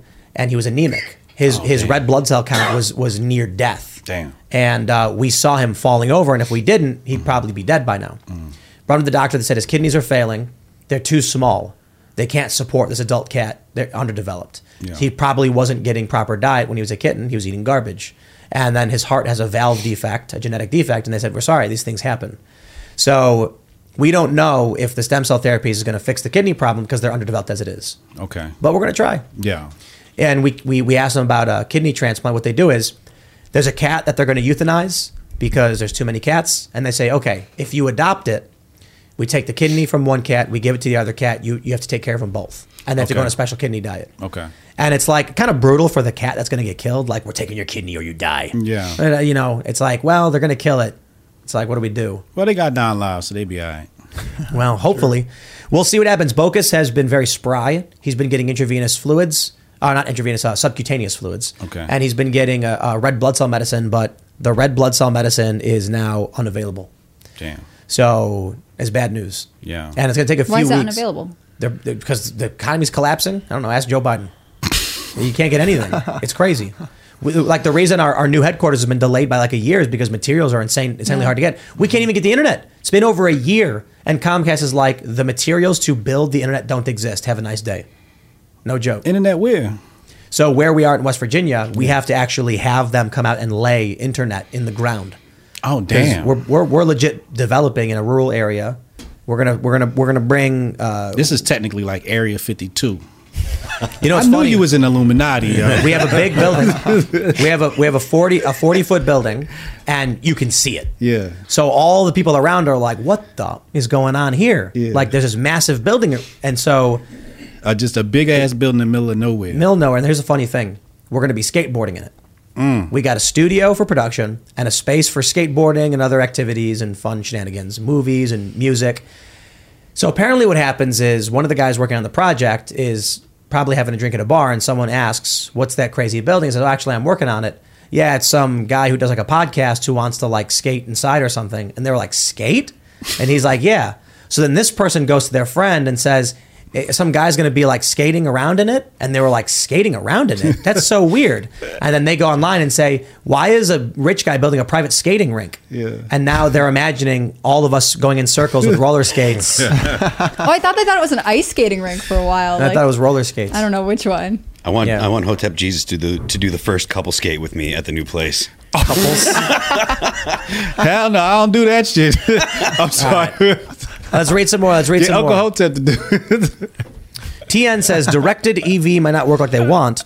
The virus will evolve randomly, and if an, if an escape mutant emerges in the lab, there's a very slim chance it will be the same escape mutant in the population. This is why I don't believe him when he's like, "Oh, the idea is to mutate the virus so that we can make vaccines." It's like, well, I get the idea that you can direct the evolution of the virus through Yeah. gain of function research style things. Yeah. But in the wild, it's going to be random, and you're going to be like, "We didn't plan for that one." Yeah. Like Yeah, if you there's don't know how it's 18 gonna turn out. Yeah, there's 18 billion variant possibilities. You think the one you chose is going to be it? I don't think so, man. Of course, man. These guys are smart, man. Pfizer knows what they're doing. You got to back off, Tim. This, Oh, yeah, this yeah. alt propaganda, you know, this alt Illuminati. You're thing you against got it? Alt. Illuminati thing. Yo. You want in? Is this the big pharma grift? This is the big pharma grift, baby. I'm, I'm auditioning. Lupe called me. You want you want you want to be a member of the Alt Illuminati? I'm thinking about it. I, I'm, I'm going to the highest bidder. I know you got money, so you know we definitely could work something out. Just don't give me no Daily Wire contracts and Daily Wire. I'm just joking. Big boss bet. I'm just joking. Just jokes. I'll take that contract that you sent to Crowder. I'll take that. you can send me that exact one right now. You got no shame, man. Grifties.com. Vote for me. You're trying to get number one. I I love you. Yeah. I love you so much. Pause. Um, that's, that's your second warning. Third time I'm pulling the Kanye and I'm walking out of here. He's really friendly. It's okay. I'm, I'm sitting down. I'm not getting up. It's just I'm phobic, okay? All right. Um, let's read some more. Let's read some I'm more. sorry, I'm got- sorry, Tim. But yes, if, got- you're, if you're in it, I'm, I'm down. All right, let's do it. Bad B says Tim is right. I live in a Democrat city. I saw military teams come into the city. Trump was getting ready to do what Tim said. Maybe, maybe. All right. Samuel Latcher says, or is it Lacker? Guys, please contact your reps to not just shoot down the ATF ruling, but actually gain ground in fortifying our God given rights. They do listen. Ask for no less than abolishing the ATF and repealing the NFA and GCA. 100%. Agreed. Uh, yeah, guys, I, I recommend you do. Send a letter out to your reps, call them up. It does work. The uh, the nonprofits on the left do this thing where they go out in the streets in, in a downtown area and they say, "Do you want to help save the environment? Yes, fill out this postcard." That's all you got to do. They have hundred people do it. They get everyone to do ten postcards. Now, one day, politician walks into his office and there's a stack on his desk of all of these postcards signed by people demanding change, and he goes, "Holy crap!" And that gets their attention, and then they say, "Okay, okay, this is what people want. This is what people want from us." So that kind of stuff does work, man. Mm. It's not like it's a guarantee. You just got to do something. Yeah. All right. Jimmy Ray says, in one sentence, you say the media would be forced to report on the White House church getting burned down. In the next, you point out nobody knows about the last two years in Atlanta. Yes, because I said it's called wait. The uh, Antifa lunatics in a forest in Atlanta is not the White House. If the White House was set ablaze, it would be international news. If a forest has a handful of Antifa shooting at cops, local news just doesn't talk about it. But imagine what would happen if Antifa broke down the fencing and stormed the White House. Yeah, that would be international headlines. Yeah. Headlines everywhere. Yeah. That'd be epic footage. You're right. The weight. It would be it would be the five to nine insurrection. There'd be committees. The DOJ would start raiding the homes of far leftists. Sure. Sure. We can finally get some answers. Yeah. Wes Eisman says, Tim, have you heard about the Pelosi Act that was submitted today? I think Hannah Claire mentioned it. Yeah. The not stock trading thing. Yeah. That's good. That's good. It's specifically between spouses, and I think it was Hawley who introduced it. Uh, I, who knows when it'll be passed, if ever, but I'll definitely keep an eye on it. Here's a good one. Oh, go, go. Good. Oh, okay. Here's a good one. JMK says, Why do you insist on dying on the Damar Hamlin Hill? What do you seriously have to gain if you are right? Are, are, are you implying that Damar, Damar Hamlin actually was at the, the, the, the venue and that it is an extreme position to be like, I don't trust the media? I'm not, I'm not quite sure. Do you guys think that was Damar Hamlin? Nah, man, that's a body double. it was created. What do you have to gain by saying that? They they created a clone in Wuhan. More viewers at the Grifties tomorrow. Grifties.com. Vote for De- nominate Damar Hamlin for a Grifty. Grifty.com. I don't know what's going on with Damar Hamlin. I just know we ain't get a good shot of him that Yeah. day. I'm looking and I'm looking and I'm like, he got a mask on and a hoodie. Uh-huh. Then we get the snowy scene and I'm like, we see everybody else clear but him. And I'm like, yeah, he grifting. Yeah. If it's not him, he's he's got a good grift going. And I can't hate, you know, I'm not a hater. I don't hate on the grift. So if he grifting, hey Damar, man, I wouldn't show my face for the next year. I'd be showing up to like speaking engagements He's with a mask building- on and whatnot. He's building suspense for himself. He is. It's not. Smart. It's This not is the great word- marketing. right? It's, Yeah. it, it works. I I stand by. The announcer said we talked to like his family or whatever. He needs oxygen, and then whoever walked around, no oxygen in sight. So I don't really understand. They missed a key detail. Mm-hmm. Uh, I'm happy to die on this hill. It's time to me. I can't wait until people say I got a body double. You don't need that important. The other thing is, you were talking about facts and evidence. Why not just take a picture of him with his face out? Like, mm-hmm. Because that's Well, I not- think the media is just trolling that. That we talked about on the Yeah. show. They could be trolling. The media could be trolling with this. We gotta be careful. why? What kind of mean? Explain that theory to Yeah, him. yeah, though. yeah. Because then it makes then they can then they can, they can pull out tomorrow like maybe a couple weeks from now like ha see all you people crazy conspiracy theorists they're wrong they're crazy and stuff like that you know so I think I kind of think that they're it's a to say it's that a like setup we're It's a setup. wrong. Like, I, I think he's alive. I just don't think that was him. right So if they pull him out later, am I wrong? Did they get me? Well, I think what the what what the, the, the Unc saying is, you know, they're gonna try and, you know, put their foot in this, Yeah. right, to make it seem like you know, build the buzz, build the mm-hmm. hype, not really show him, and make you say those accusations, make you say those things like, no, he's deceased, whatever, whatever, so they can come mm. back later and discredit you and say, aha, look what the Tim Pool Illuminati said. You know what I mean? I don't know if I get to be in the Illuminati. I think it might just be Tim. I'll work my way in. No, Phil's there. He's, he's green. It's it's men. It's men only. It's cool. No, I'm just kidding. well, I mean, unless you know Phil or anybody else wants to identify in any way they want, you know, then it, then it can be for anybody. I think, it's cle- I think it's clear the way that I identify. All right, we got this. It is from- clear. After the last two uh, strikes you had, it's clear. Your new pronouns are she, her. Brad Vitale says, if we're just another republic that's falling to corruption, we can help the world by exposing why this keeps happening. Good conversation. Here, here, man. All right, let's see what we got. You got a lot of conspiracy theorists follow you. That's right, too many, too many, man. Oh my. And then Media Matters is going to write that. Yeah. Hotep, Hotep Jesus confirms Tim Pool's audience is nothing but conspiracy theorists. This is bad for my PR. I don't know if I'm coming back. Oh, Will you send- good my press. God. Will you send You've a body double you're, next you're, time? You're publicly inducted into the Alta Illuminati, bro. There's no getting out now. Am I? No one ever said you could leave. You could join, but I I can't get out. no, no, you're in for life.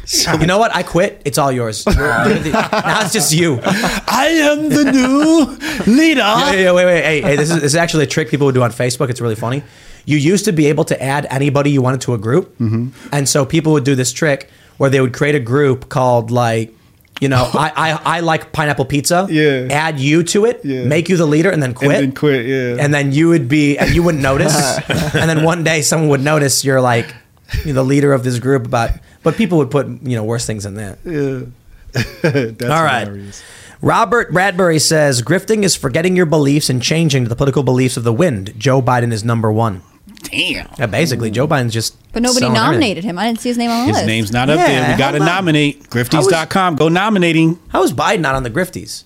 Well, you know, there's an internal committee, but we try to be democratic, right? So obviously, we're going to grift. We're going to put the hoteps up there, but the rest is on the audience. You know, we don't have we don't have any say so. And if they're saying he's been grifting his whole career, it may not seem like this year he needs to be nominated, right? But Yeah, there's a there's Yeah, a there is some discretion there. Yeah. Like you can't just nominate anybody. It's like, nah, you know, he hasn't Who been relevant this this, year year. Was, yeah. Right, this year. I think Joe Biden could definitely has he has potential. Yeah, grifting sure. potential. Yeah, All right, let's see what we got. he's got Hall of Fame potential. Caesar Augustus says, Tim, I came in late, but I haven't heard you say Civil War yet. If it's going to pop off, I promise it happens in Arizona.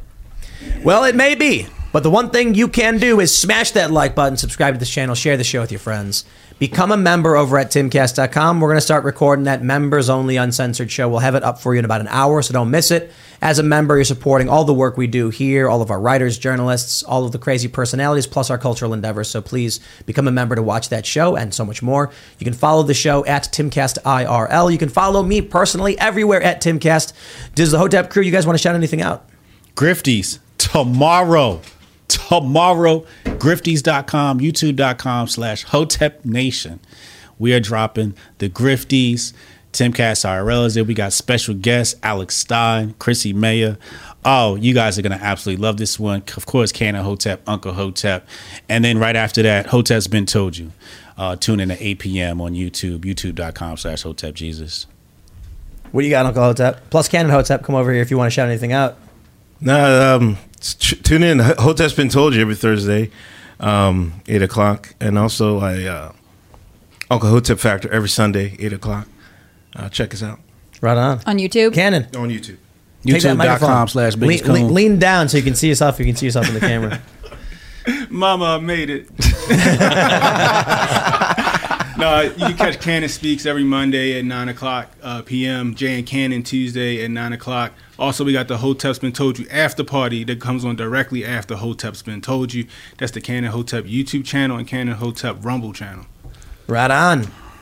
I'm Hannah Claire Brimelow. I'm a writer for timcast.com. Thank you guys for watching tonight. You should follow Timcast News on Twitter. You can see my work. You can see work from all of our journalists, Shane Cashman, Chris Carr, everyone who's excellent.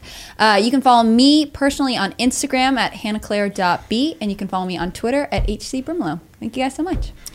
I am uh, Phil That Remains. The band is All That Remains. Uh, all That Remains on YouTube. All That Remains HQ on Twitter. Phil That Remains on Twitter. Phil That Remains official on Instagram. Give me a follow. And I am at serge.com. This is a good one. Thanks for coming out, guys. It was. Absolutely. Yeah. Absolutely. It's an absolute pleasure being here. Good Right time. on, man. We will see all of you over at timcast.com. Thanks for hanging out. Cheers. It is Ryan here, and I have a question for you. What do you do when you win? Like, are you a fist pumper? A woohooer, a hand clapper, a high fiver. I kind of like the high five, but if you want to hone in on those winning moves, check out Chumba Casino. At chumbacasino.com, choose from hundreds of social casino style games for your chance to redeem serious cash prizes. There are new game releases weekly, plus free daily bonuses. So don't wait. Start having the most fun ever at chumbacasino.com. No purchase necessary. Group. Void were prohibited by law. See terms and conditions. 18 plus.